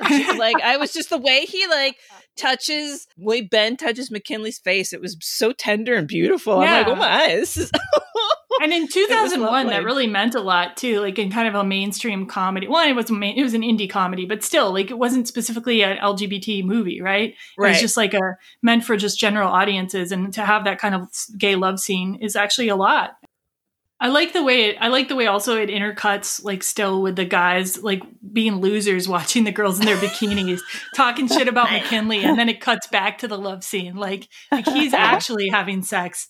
They're the ones just, like, sitting there being losers. Yeah. Trying to hide behind a tree as if they really could be. Like, yeah. He girls in bikinis. He. Anyway. Mm-hmm. Yeah, and then, so later, they see those two same guys see McKinley, like, go off into the woods with Susie, and so they assume that they're going to have sex, but instead they stumble upon, like, Susie's playing, like, a pan flute or something, and then they see that, like, McKinley and Ben are, like, getting married with, like, flower garlands in their hair, and, like, Janeane Garofalo is officiating, and I think Michael Showalter's there too. Yes. So funny. And the guitar guy. There's a guy who plays the guitar. He's there too. Yeah. And it's like, but it's this beautiful looking wedding ceremony, but it's also hilarious because it's like such a cliche. It's such a cliche of that type of hippie wedding. Yeah. Later, you expect that those two guys come with, like, a giant box, like, to the cafeteria, and they're like, Ben, McKinley, this is for you. And you, like, expect it's going to be, like, them being negative because they've been homophobic. And they're really horrified, too. I don't know if you remember, like, I've never seen, like, their faces. Like, they're like, they're like, oh, no, everyone's going to find out, you know, it's going to be terrible. And then.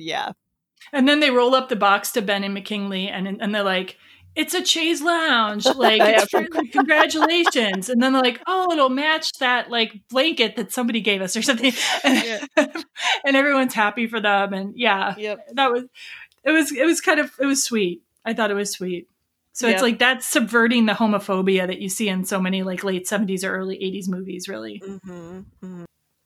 And I think that's definitely the happiest couple outcome, really. For sure. Well, so's Beth and But like you said, because their love scene is, like, the least satirical seeming scene, like, I actually sort of feel more for them in a way. Yeah. Then we come to the next plot point, and that is Gene. He is the chef or the kitchen. What would you call that at camp? Like head kitchen. Well, staff. I was asking Serena. Like, is there a specific name? Yeah, like, just like the cook. Like, I do remember we had, like, a head cook or chef, and she was actually a lunch lady at, like, the Delavan district. Okay, and this was, like, her summer job. Yeah, this head cook, Gene, was a Vietnam veteran, and the first thing you see about him is he's always been really tough on his assistant chef or assistant cook or whatever, and, like, that's normal. But then there's this running gag where, like, every time he, like, leaves a conversation, he drops in some really inappropriate line.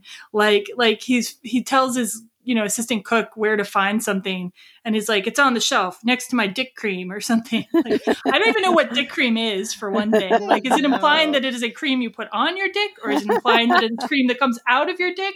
I don't know. Could go either way with this guy. It really could. And then the assistant cook's like, you said dick cream? And he's like, no, I didn't say that. I said, I don't even remember what he said instead. But the gag is he keeps saying inappropriate things and then claiming he didn't say them. Another one he says is, I'm going to go fondle my sweaters. And then he covers that one up with, I'm going to go fondue some cheddar. But it's just like he keeps saying these really crazy things. And meanwhile, being a jerk to the assistant cook too. Okay. And then it gets weirder. Yeah, it so gets weirder. Because he's then talking to a can of mixed vegetables, and the can of mixed vegetables talks back to him. And, like, actually, when you get to a Wet Hot American Summer First Day of Camp, the series, they give an explanation for the mixed vegetables. Okay. But just with the movie as a standalone, you think, okay, this man has lost his mind. A can of vegetables is talking to him. Again, anybody, like, why was this guy let near children? Like, didn't they do a background check? They checked and they saw that he was a veteran. I guess. Okay. I mean, toxic cans of soup and. Yeah. I mean, that's not going to hurt anyone, that part, honestly, but yeah.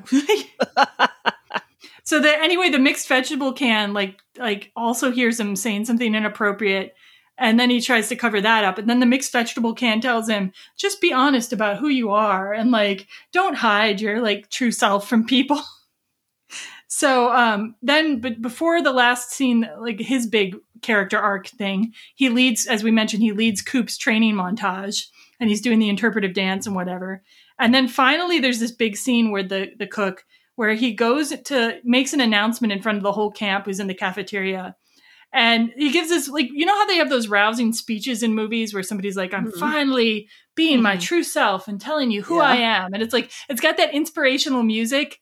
And he's like, I like to fondle my sweaters and I have dick cream and, like, I like to rub mud on my ass. And then he's like, and now I'm going to go and I'm going to hump a fridge. And and they bring the fridge out into the room and then he starts humping it. And then they move him out of there, like, by carrying the fridge out. It's the weirdest thing. That is, like, the weirdest scene in one of the weirdest movies. Yeah. So weird. And then everybody claps. Yeah, everybody claps. Yeah. And Paul Rudd's reactions during this scene are hilarious. He's, like, nodding like, yeah, that's right. That's right. Eating an apple. Okay. Fun production behind the scenes about that as well. Apparently, when Gene gives this speech, I think there's a couple kids behind him, but then there's nobody else. They filmed it just on him, and all those cuts to other people's reactions and stuff like that were, like, filmed later on, and those were, like, brought in editing and stuff like that. It wasn't all that. So that look that Paul Rudd gives, they might have been like, all right, Paul, stand here. We need you to make some, nod and smile and, like, okay. And then shot it and off they went. So, yeah, so I appreciate those scenes for that kind of thing, but so bizarre. It was so weird. Yeah, it was a little, like, uncomfortable. There's such an uncomfortableness about this. And maybe because you are thinking, like, okay, this is a camp for kids and this is, like, wildly inappropriate. Yeah. Like, this is the same camp where they're ditching kids on the side of the road after their swim buddy was drowned. I know. And I think that's where it, like, comes in, where you're just like, it's kind of, like, cringy, and that's... I guess just the comparisons of, like, nowadays to, like, what the 80s were actually like, you know what I mean? Yeah, and then bring in this, like, exaggerated version. It's so jarring. Yeah. And it also plays with the cliche of the Vietnam vet character that you'd see in a lot of movies. Yeah. Which, oh my God, there's so many. I'm sure Sophia watching this, like, as through the eyes of, like, a parent, and you're, like, thinking, right, like, how would I send my kid to this camp? As a preschool TA at a Catholic school, yes, all of the above. I'm like, my skin crawled again. I'm just like, I'm so protective of the children. Well, yeah, only one of Gene's activities would really potentially harm people, I think, though. Like, I mean, the humping the fridge, it's not going to make a difference. Fondling his sweaters, that's in his own cabin, and they're just sweaters. Rubbing mud on his ass as long as he washes his hand afterwards. I'm only really worried about the dick cream because I'm also worried about his behavior. I don't think you should keep that in the kitchen. Toward the other kid, his like assistant, and he's always got that big butcher knife. I'm what are you threatening people for? I can't. Take I was just talking on the level of the sexual stuff. Like I was like.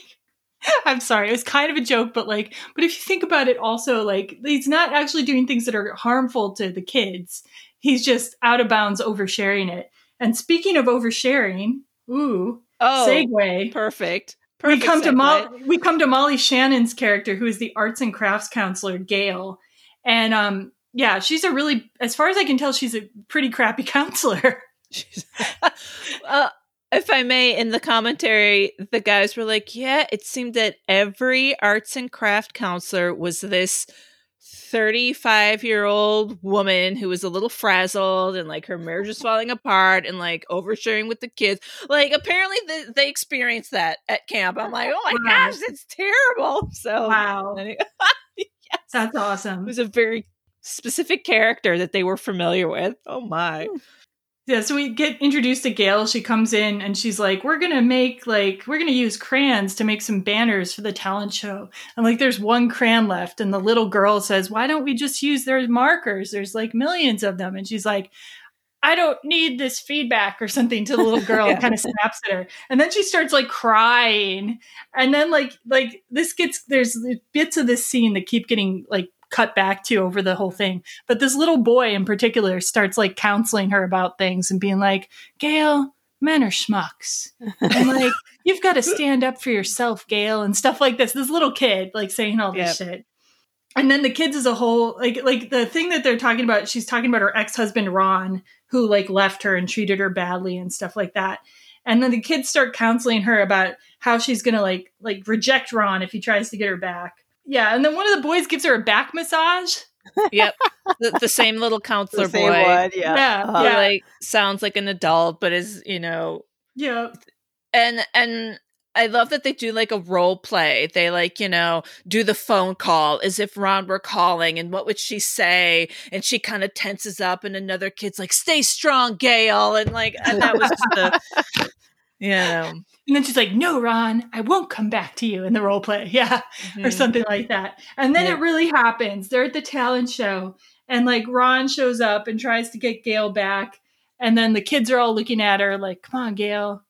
Stay strong, like you're saying. And she rejects him and she says, no, Ron, I'm done with you or something. And everybody claps and like, yeah. And then we get the most inappropriate relationship in the movie. So bad. Like Gail is like, they're all leaving camp and Gail's talking to like Beth. And like she's like is she holding hands or she just has her arm around the little kid or something? I think she has her arm around him. Yeah, the little boy who was counseling her, she's like, we're getting married or something. Like that. We're getting married. You're all invited. The director's like, oh, good luck. Like, it's no big deal. Like, it's totally normal. Yeah.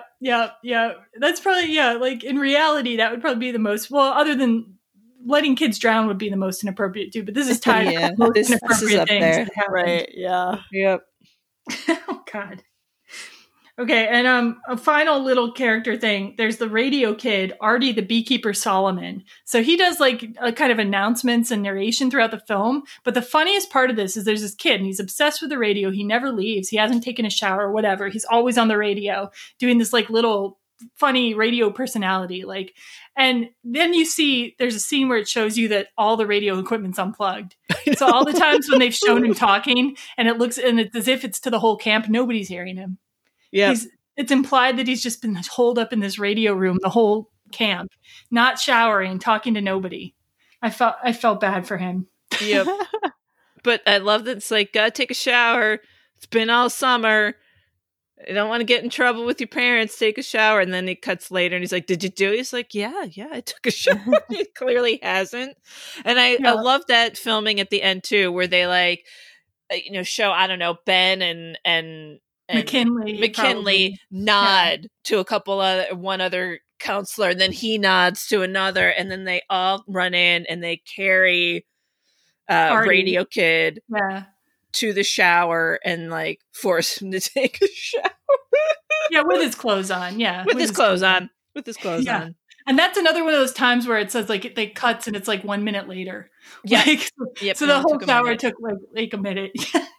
Anyway, I love that little bit. So, like, let's see. We're going to cover now any scenes that we missed or little tidbits that we missed. There's a scene that leads to the Netflix series where they promise to meet 10 years from now. And they're all, like, on the stairs, like, yeah, we got to meet up again in 10 years. And then they're debating, like, well, what time? What time of day? And then McKinley said he already has something scheduled at 11. I know. So like, random. And then he says, I've already moved it twice. I can't change it again. That's funny. I like that part. Oh, and then this is probably the most famous scene. We didn't cover this yet because it doesn't really advance any of the plots that much. The going into town scene. I really loved this scene because it was so true to like, because like I said, like in camp, you're like, it's a 24/7 job.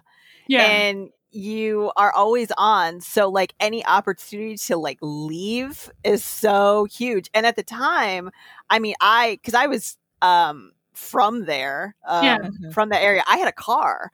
So like I was so popular because people just wanted to leave. And like I knew where I was. I knew how to get places, you know? Yeah. So like I was always getting hit up to like take people to like Walmart was like the huge like shopping, and going into like Lake Geneva was like a big deal, you know, or going into the town of Delavan, which was like nothing. Yeah. Yeah. So that was like so true. And then of course, you know, I remember you guys, there was this little bar at the end of this really long street. Like it was I think on the road that the camp was on, there was pretty much the only thing at the end of it was camp. And there wasn't anything until you got to kind of like a highway. But at the end of the highway was this bar called the Wagon Wheel. And all the counselors that were of age, and some who weren't, would walk to like the Wagon Wheel, which was this like podunk bar in like Delavan, Wisconsin, and just get trashed. And like that scene kind of reminded me of like how many like accidents and like stories and people falling into the lake and all of this stuff happening like on the way back from the Wagon Wheel, like walking on the road. So it just brought up a lot of memories, and it was so true. Like that's exactly what ends up happening. Not necessarily like you end up in like a crack house, but maybe let's talk about how the scene progresses. Then because so it starts out they're just like binging on food and just first they're just eating ice creams actually like pretty normally, and then you see them like stuffing french fries into their mouth like in a ridiculous way like you would see in a comedy. Mm-hmm. And then you see them smoking cigarettes, then you see them buying beer then you see them smoking weed. And like after the smoking weed is where it starts to get exaggerated and crazy. Because the next step, I think, is they're doing the slippery slope. They're basically reenacting the supposed slippery slope. Because then they're going to score some cocaine in an alley, like Katie and Coop. Yep. And then they're mugging an old lady. They mug an old lady after that. And then they're in like. What's funny is that it's not only the counselors; it's the camp director. Yeah, Beth. Yeah. Beating up the old lady to get money. Yeah. And then they're all in a heroin den basically. And they're like fully shooting up. And there's like these really like, they all look terrible. They all look like they've been like strung out for like days and days or whatever. And like Janeane Garofalo's like twitching and shit. Like, but then they cut from that to them all happily coming back in the camp truck, like with the really cheerful music playing. It's like love is all right tonight, and like, and then they're like, "How is town?" And like, "Oh, it's awesome, always awesome to get away from camp, even if it's just for an hour." Yeah, so I love that montage. That one, I think that's probably the most famous thing from this movie. Yeah, if people have seen something from it, if they haven't seen the movie, they've usually seen this. Mm-hmm. Anyway, yeah, hopefully it didn't bring up too many memories. That's hilarious. The next scene we're going to talk about is my favorite. It's like my actual favorite because I reenact it sometimes. There's this scene where Paul Rudd finishes eating in the cafeteria and like knocks his like tray off the like the table or whatever, and like then Janeane Garofalo is the only one there, the camp director, and she's like, "Clean it up." And like Paul Rudd does this thing like where he's like pretending that his like limbs are weak, and he's like, I can't pick it up. And he kind of staggers around the room like half-assedly picking up one thing at a time, dropping it again. Like he doesn't actually end up cleaning all of it up in the end anyway, but like he's made all these dramatic gestures. And like seriously, if I'm tired, sometimes I reenact that like just to be funny. Like I actually do clean the things up. It's like a toddler. It's like a child who won't. Yeah. Oh my gosh. Very funny. Very Paul funny. Rudd is so good in this movie. And that scene is, oh my God, he's so good. Anyway. All right. So we're going to do a little tiny every rom-com theater just for this one scene in the movie that's very meta. This is pretty much the whole scene we're going to be doing. This is the scene. I called it the big game in my notes. So this is Coop starting out and he's talking to some campers. As everybody knows, today is the big culminating climactic softball game against evil Camp Tiger Claw. Boo! We have put together an unlikely team of misfits, and we've been training like crazy all summer. Yeah, it's a motley crew that you'd think would never even be able to win a single game. we had a kooky training period where it seemed like nothing was going to go right. But guys, somehow we made it to the finals. So I say, when those anonymously evil campers from Tiger Claw get here, we give it our best shot, and we try to come from behind at the last minute with some weird trick play that we made up, and we win the game. What do you say, team? It sounds like pretty well-worn territory. The whole thing feels kind of trite. I say we forget it. Is that how everybody feels? Yeah. Mm-hmm. Yeah. Well, it's fine with me. Okay, so at this point, Coop goes to the rival camp's bus, which is just pulled up, and you see him talking to another coach, and then the coach goes back into the bus, and the bus drives off. And Coop says, "It's no big deal. They were totally cool with it." And all the campers run away, and all the campers, like, walk off. Perfect. I love this. I love this scene. It is... I don't know. Do you guys like this scene? Did you remember? Was this a play on like Bad News Bears or something? Like, oh, like every sports movie. Mm-hmm. Yeah. Okay. Yeah. Like I loved it. And I love the anonymously evil campers from Camp Tiger Claw. Right. I know. And we'll use that trick that we made up and win the game. Yep.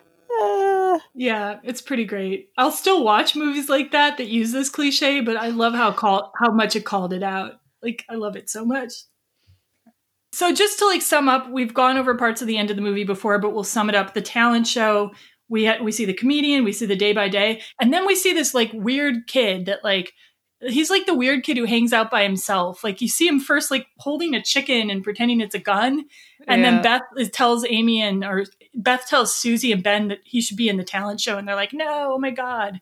But he's apparently been working on some talent all summer. And Sophia, do you want to introduce it? Sure. So they, Susie and Ben agree to put him at the end of the show. And I mean, this is all culminating to the Skylab thing, and guy gets out there and he raises his hands, and all of a sudden wind picks up and wind is blowing everywhere, and he's created this windstorm, and that's when the two girls start kissing, and I don't know, the Skylab thing is going on, and just all this crazy stuff, and Coop comes in and tells Katie. Did he come in during the wind tunnel? Well, because they go back outside and there's no wind. It's windy in the theater place, and then there's no wind, and so it's just madness. And then everything gets resolved. Skylab lands, doesn't kill anybody. Everything ends. Yeah, and then the important thing too is that you don't know if you're not sure in the plot whether Skylab was diverted by the science people or whether it was this random magical wind kid. Yep, right. I don't know if there was anything in the commentary about the Wind Kid, because I didn't listen to all. Did you hear anything interesting about him, or There's a thing that people seem to miss, that he's, he talks like a robot and he's doing his little experiments. And there's that one camp counselor who is mean to him because he's his brother. Oh. And when Wind Kid comes out right at the beginning of his act, it's that counselor that's like, screw you, or whatever, yells at him. And that's his brother. But at the end of the whole thing, he's the one, the brother starts doing the slow clap and clapping for his brother. And then everybody, I know. What's really funny is that during the commentary, they had to explain that, people missed that line where they're like, oh, that's my stupid brother, or something that. Yeah, I've seen that movie 3 times. I didn't remember that. That's funny. Yeah. Okay. Yep. So the slow clap scene, love that. Always a fan of the slow clap. Yeah, for sure. Yes, and everybody. I mean, it would be pretty impressive if somebody could generate wind. Yeah. Yeah, that's superpowers. Yeah. So Skylab's diverted. People we see the next day of camp leaving scene where Beth and Henry get a happy ending. Gail and the kid get a disturbing happy ending, and Katie leaves Coop for Andy yet again. So, Serena, I wanted to ask you if there was anything else from the movie that reminded you of your experience working at a camp, just in case we didn't cover something. I mean, pretty much just the whole thing. I think they were really spot on. I mean, obviously it was very exaggerated, but I think they were really spot on about how the day goes. I know that sounds weird, but like the timing of it, because everything about camp is very timed, you know, like around meals and, also you didn't mention the color war, oh, the capture the flag or something? Capture the flag. Yeah. So they, capture the flag, not color war. And how like those parts are just a really big part of camp as well. I don't know. They just did a really good job. Obviously, who wrote this went to camp, and that's pretty much what it's like. There is a lot of like sex going on for sure, especially with counselors. I mean, I, for one, like had multiple relationships, you know, during camp, and some of those relationships, some people got married from camp. I remember there were some pregnancies from counselors. I mean, there was all kinds of drama that happened, which is really like right on. So I mean, that they would have like a camp romance is really spot on, because you just, like you put people, young people especially, in this kind of environment, and then of course like this is the stuff that's gonna happen. So I mean, they did a good job. With the wagon wheel and hooking up. Yes. Yeah. As far as like exaggerating it, or it is exaggerated, but not really. I mean, in some ways, yes. In other ways, I mean, there's some ridiculous stuff that went on and that happened that I still laugh about and think about today, like 20 years later. As long as you didn't like ditch kids on the side of the road. Right. So which of these characters, if any, can you relate to? Or who do you think you are most like in this movie, like when you were younger and now? And I'll start out. Like, I realized the other day that I now relate to Artie the Beekeeper Solomon as a podcaster, because I did not shower very much this last week. And I was spending all my time working on the podcast. And, while we do have an audience, it's probably not as many people as I would like it to be. And it's like, I don't actually get any immediate feedback from most of them, because like it kind of just goes out there. Right. And like, sometimes I'll hear from them. So I relate to Artie now and his desire to broadcast his ideas. And when I was younger, okay, Serena, you did call me on it. I did relate to Abby when I was younger. I wouldn't make out with just anybody, but I was definitely motivated by making out. So I have an affection for Abby, and the purity of her sluthood is very inspiring. What about you, Serena, as a camp counselor? I don't know. I don't think I really was any of these characters. If anything, like I felt like I related the most to Beth, the camp director, maybe because at one point I was kind of more of the removed boss, like my last summer there. So yeah, I don't know. I think I was a pretty average counselor. Like I had some drama, but not a lot. Like I don't think I fell into any big cliches. Sophia, like, do you relate to any of these characters? And it doesn't have to be like you are just like them. Just there's some aspect. If I were to relate to any remotely, it'd be Beth. And like what qualities of hers, just like, you know, I think she does care about like keeping it together a little bit, you know, and I like her sweet little romance with Henry and their cute little trying to impress each other with, you know, she learned about astrophysics. He learned about you know, directors, and like she's kind of nerdy. There's also like a hippie quality to her. Oh yeah, well. I know. I love her clothes. I love her little shirt and her little bell bottoms. And production note: she wore that for 28 days straight, and she said it stank at the end of it, and it was just she's so sick of those clothes. Well, I mean, all of them. They were also like apparently like drinking and like I having parties all the time too. So like the clothes probably suffered from that as well. Like, gross. So, okay, so let's see. So do you guys have any favorite subplot or couple in the movie, or like? I feel like I answered that. Like Beth and Henry. Yeah. I like the Victor, Neil, Abby bits. McKinley and Ben. Yeah, McKinley and Ben is like one of my two favorites. That and the Victor and Abby and Neil raft adventure. Yeah, I really like the raft. That grew on me too, though, because I think the first time I saw the movie, the Victor and Abby and Neil thing didn't stick out to me, but this time it was my favorite bit. Like, I just loved it. Okay, so, and then just one more thing about the movie. a couple articles pointed out that this movie is not just a summer camp movie, but it's kind of like a Jewish summer camp movie, which is like similar to, we were talking about Dirty Dancing. It's set at a Jewish resort, but it's a lot less obvious in Dirty Dancing. In this movie, there's a lot of references to like Judaism, and like in terms of like they're speaking Yiddish and like Hebrew at a certain time. And like the kid that does the radio is saying like, you can hear me like on Jewish day school radio or something like that. Yeah. Right, right. And he says, I love that you're sometimes for no reason late to shul. And then like, but one of the funniest parts is where Beth is listing like these increasingly absurd camper names that are all supposed to be kind of like Jewish names. Apparently one of them was like somebody Azaria. Hank Azaria actually went to that camp when he was little, apparently. And really? They saw saw some plaque with his name on it. And so they put that in as a call out to him. And that's hilarious. Yeah, but then Beth's list starts getting weirder, and she's like Rachel Clipper Hofferman. I think she might have just been making names up. Yeah, I don't know. I think she was improvising, and then there was like a wall that had campers' names on them, so she was just reading off some of them too, and a combination of all that. That's funny.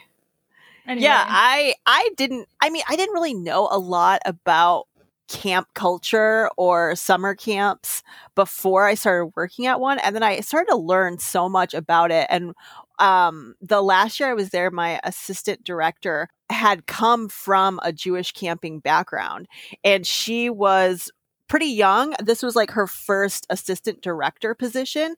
And now she actually, and we're still friends, we still communicate. She's actually like the director of a huge Jewish camp in Wisconsin. Oh, nice. I think JCC is like a Jewish camping organization. And I learned so much from her because she grew up going to Jewish camp. And then she went on that summer at House in the Wood, she hired some of her former campers to be counselors. So I learned from them just how important Jewish camp is to Jewish communities and Jewish youth that are growing up. Because for them, it's a lot of... It's keeping alive some traditions that they wouldn't always be associated with in their home life. You know what I mean? Okay. So it's like they would learn more about their religion. And also it was really pushed that they kept in contact and had like a worldwide, if not like country community. So I didn't know anything about that. I didn't realize that was such a huge thing. And then over the years, I never did, but you don't need to be Jewish to go to a lot of these summer camps. I mean, I guess it helps, or one of the reasons you would want to.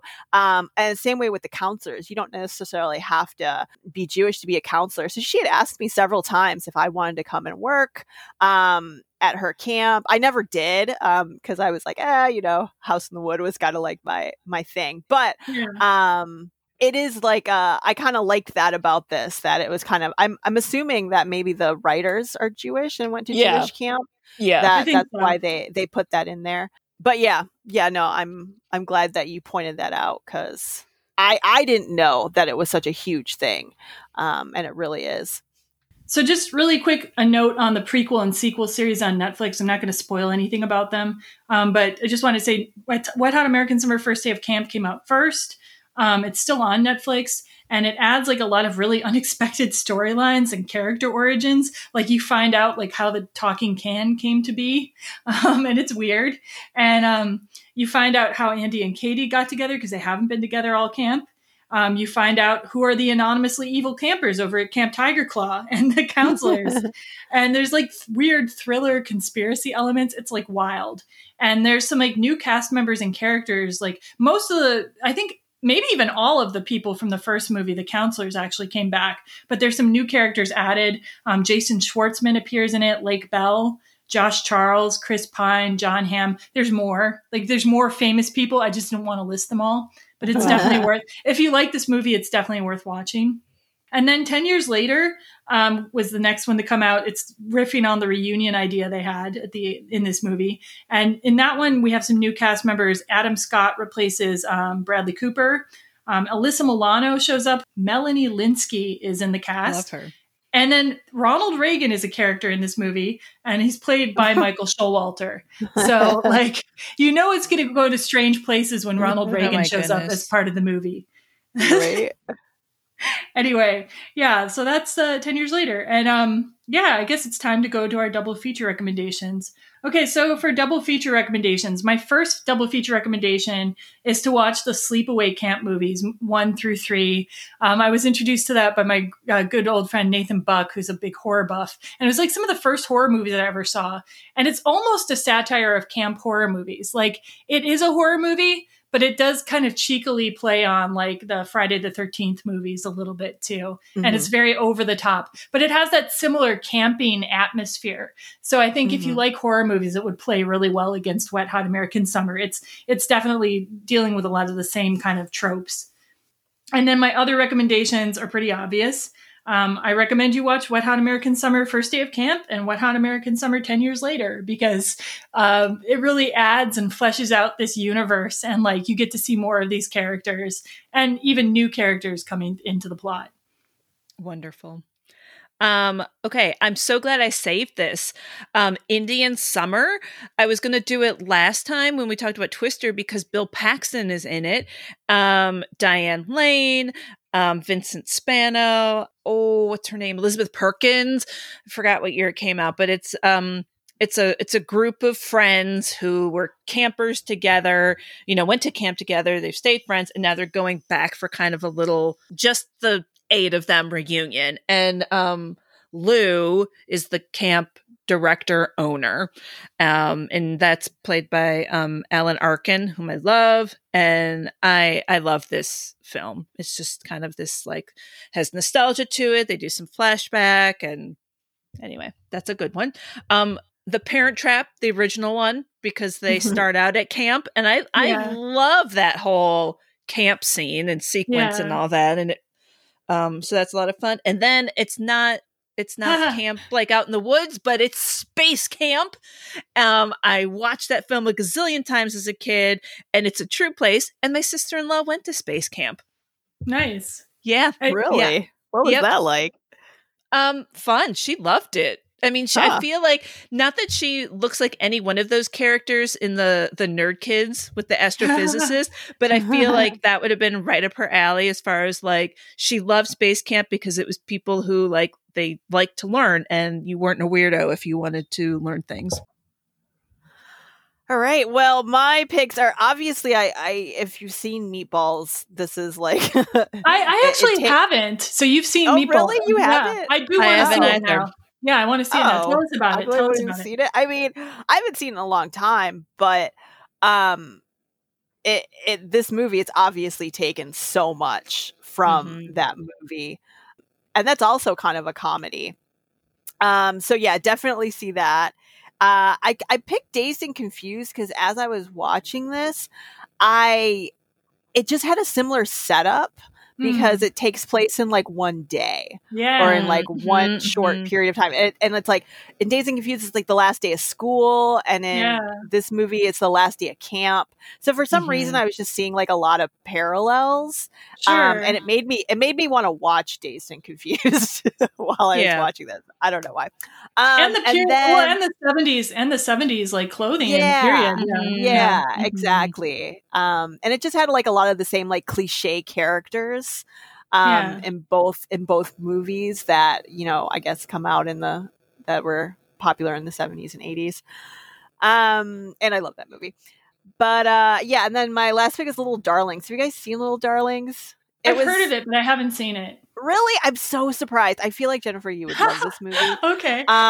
Because it again goes, I'm like, I don't know why this was such a plot point in the 70s and 80s, but people losing their virginity. It was such a huge thing. And I feel like I don't know, but are teenage movies like that now as well? Like losing your virginity was like a game or something that you like had to happen, and like that's what Little Darlings takes place at camp, and it's about 2 girls that are competing basically of who can lose their virginity first. I remember it just because I remember watching it a lot when I was being on TV and watching it when I was a kid, and like me thinking that that's what camp was about having sex, and that's why you signed up to be a counselor. Yeah, which it turns out is actually true. Maybe not so much for the campers because this Little Darlings is about the campers. Yeah, but definitely for the counselors. Yes, I could see that. Yeah. Like anytime, like you said, anytime you get people around 18, 19 together, like in large groups for like a concentrated period of time, things go down. Absolutely. Yeah. Yeah. All right. So thanks for all the cool recommendations, guys, and for like being here today. I'm just going to make an announcement that like Sophia and Serena might not be on the podcast for a little while because they're going to be pretty busy with some other work and projects that they've got going on. But I will be coming back with some guest hosts throughout the fall, including we're planning to do a horror rom-com. So like rom-com, and these are going to be more like rom-coms than some of the ones we did for the summer romance series. So trust me on that. And we might do some traditional ones too, upcoming. And please feel free to write in with suggestions too. You can reach us at feedback@everyromcom.com. And you can always find the podcast at everyromcom.com or on Apple Podcasts or pretty much wherever you get your podcasts. And yeah, thanks a lot, guys, again. Of course. Yeah, thanks. We'll see you soon. Yeah, I'm gonna miss you guys when you're busy for a while. So yeah, I'll be back. We'll be back. Okay. We'll be in. All right. Bye, everybody. Bye.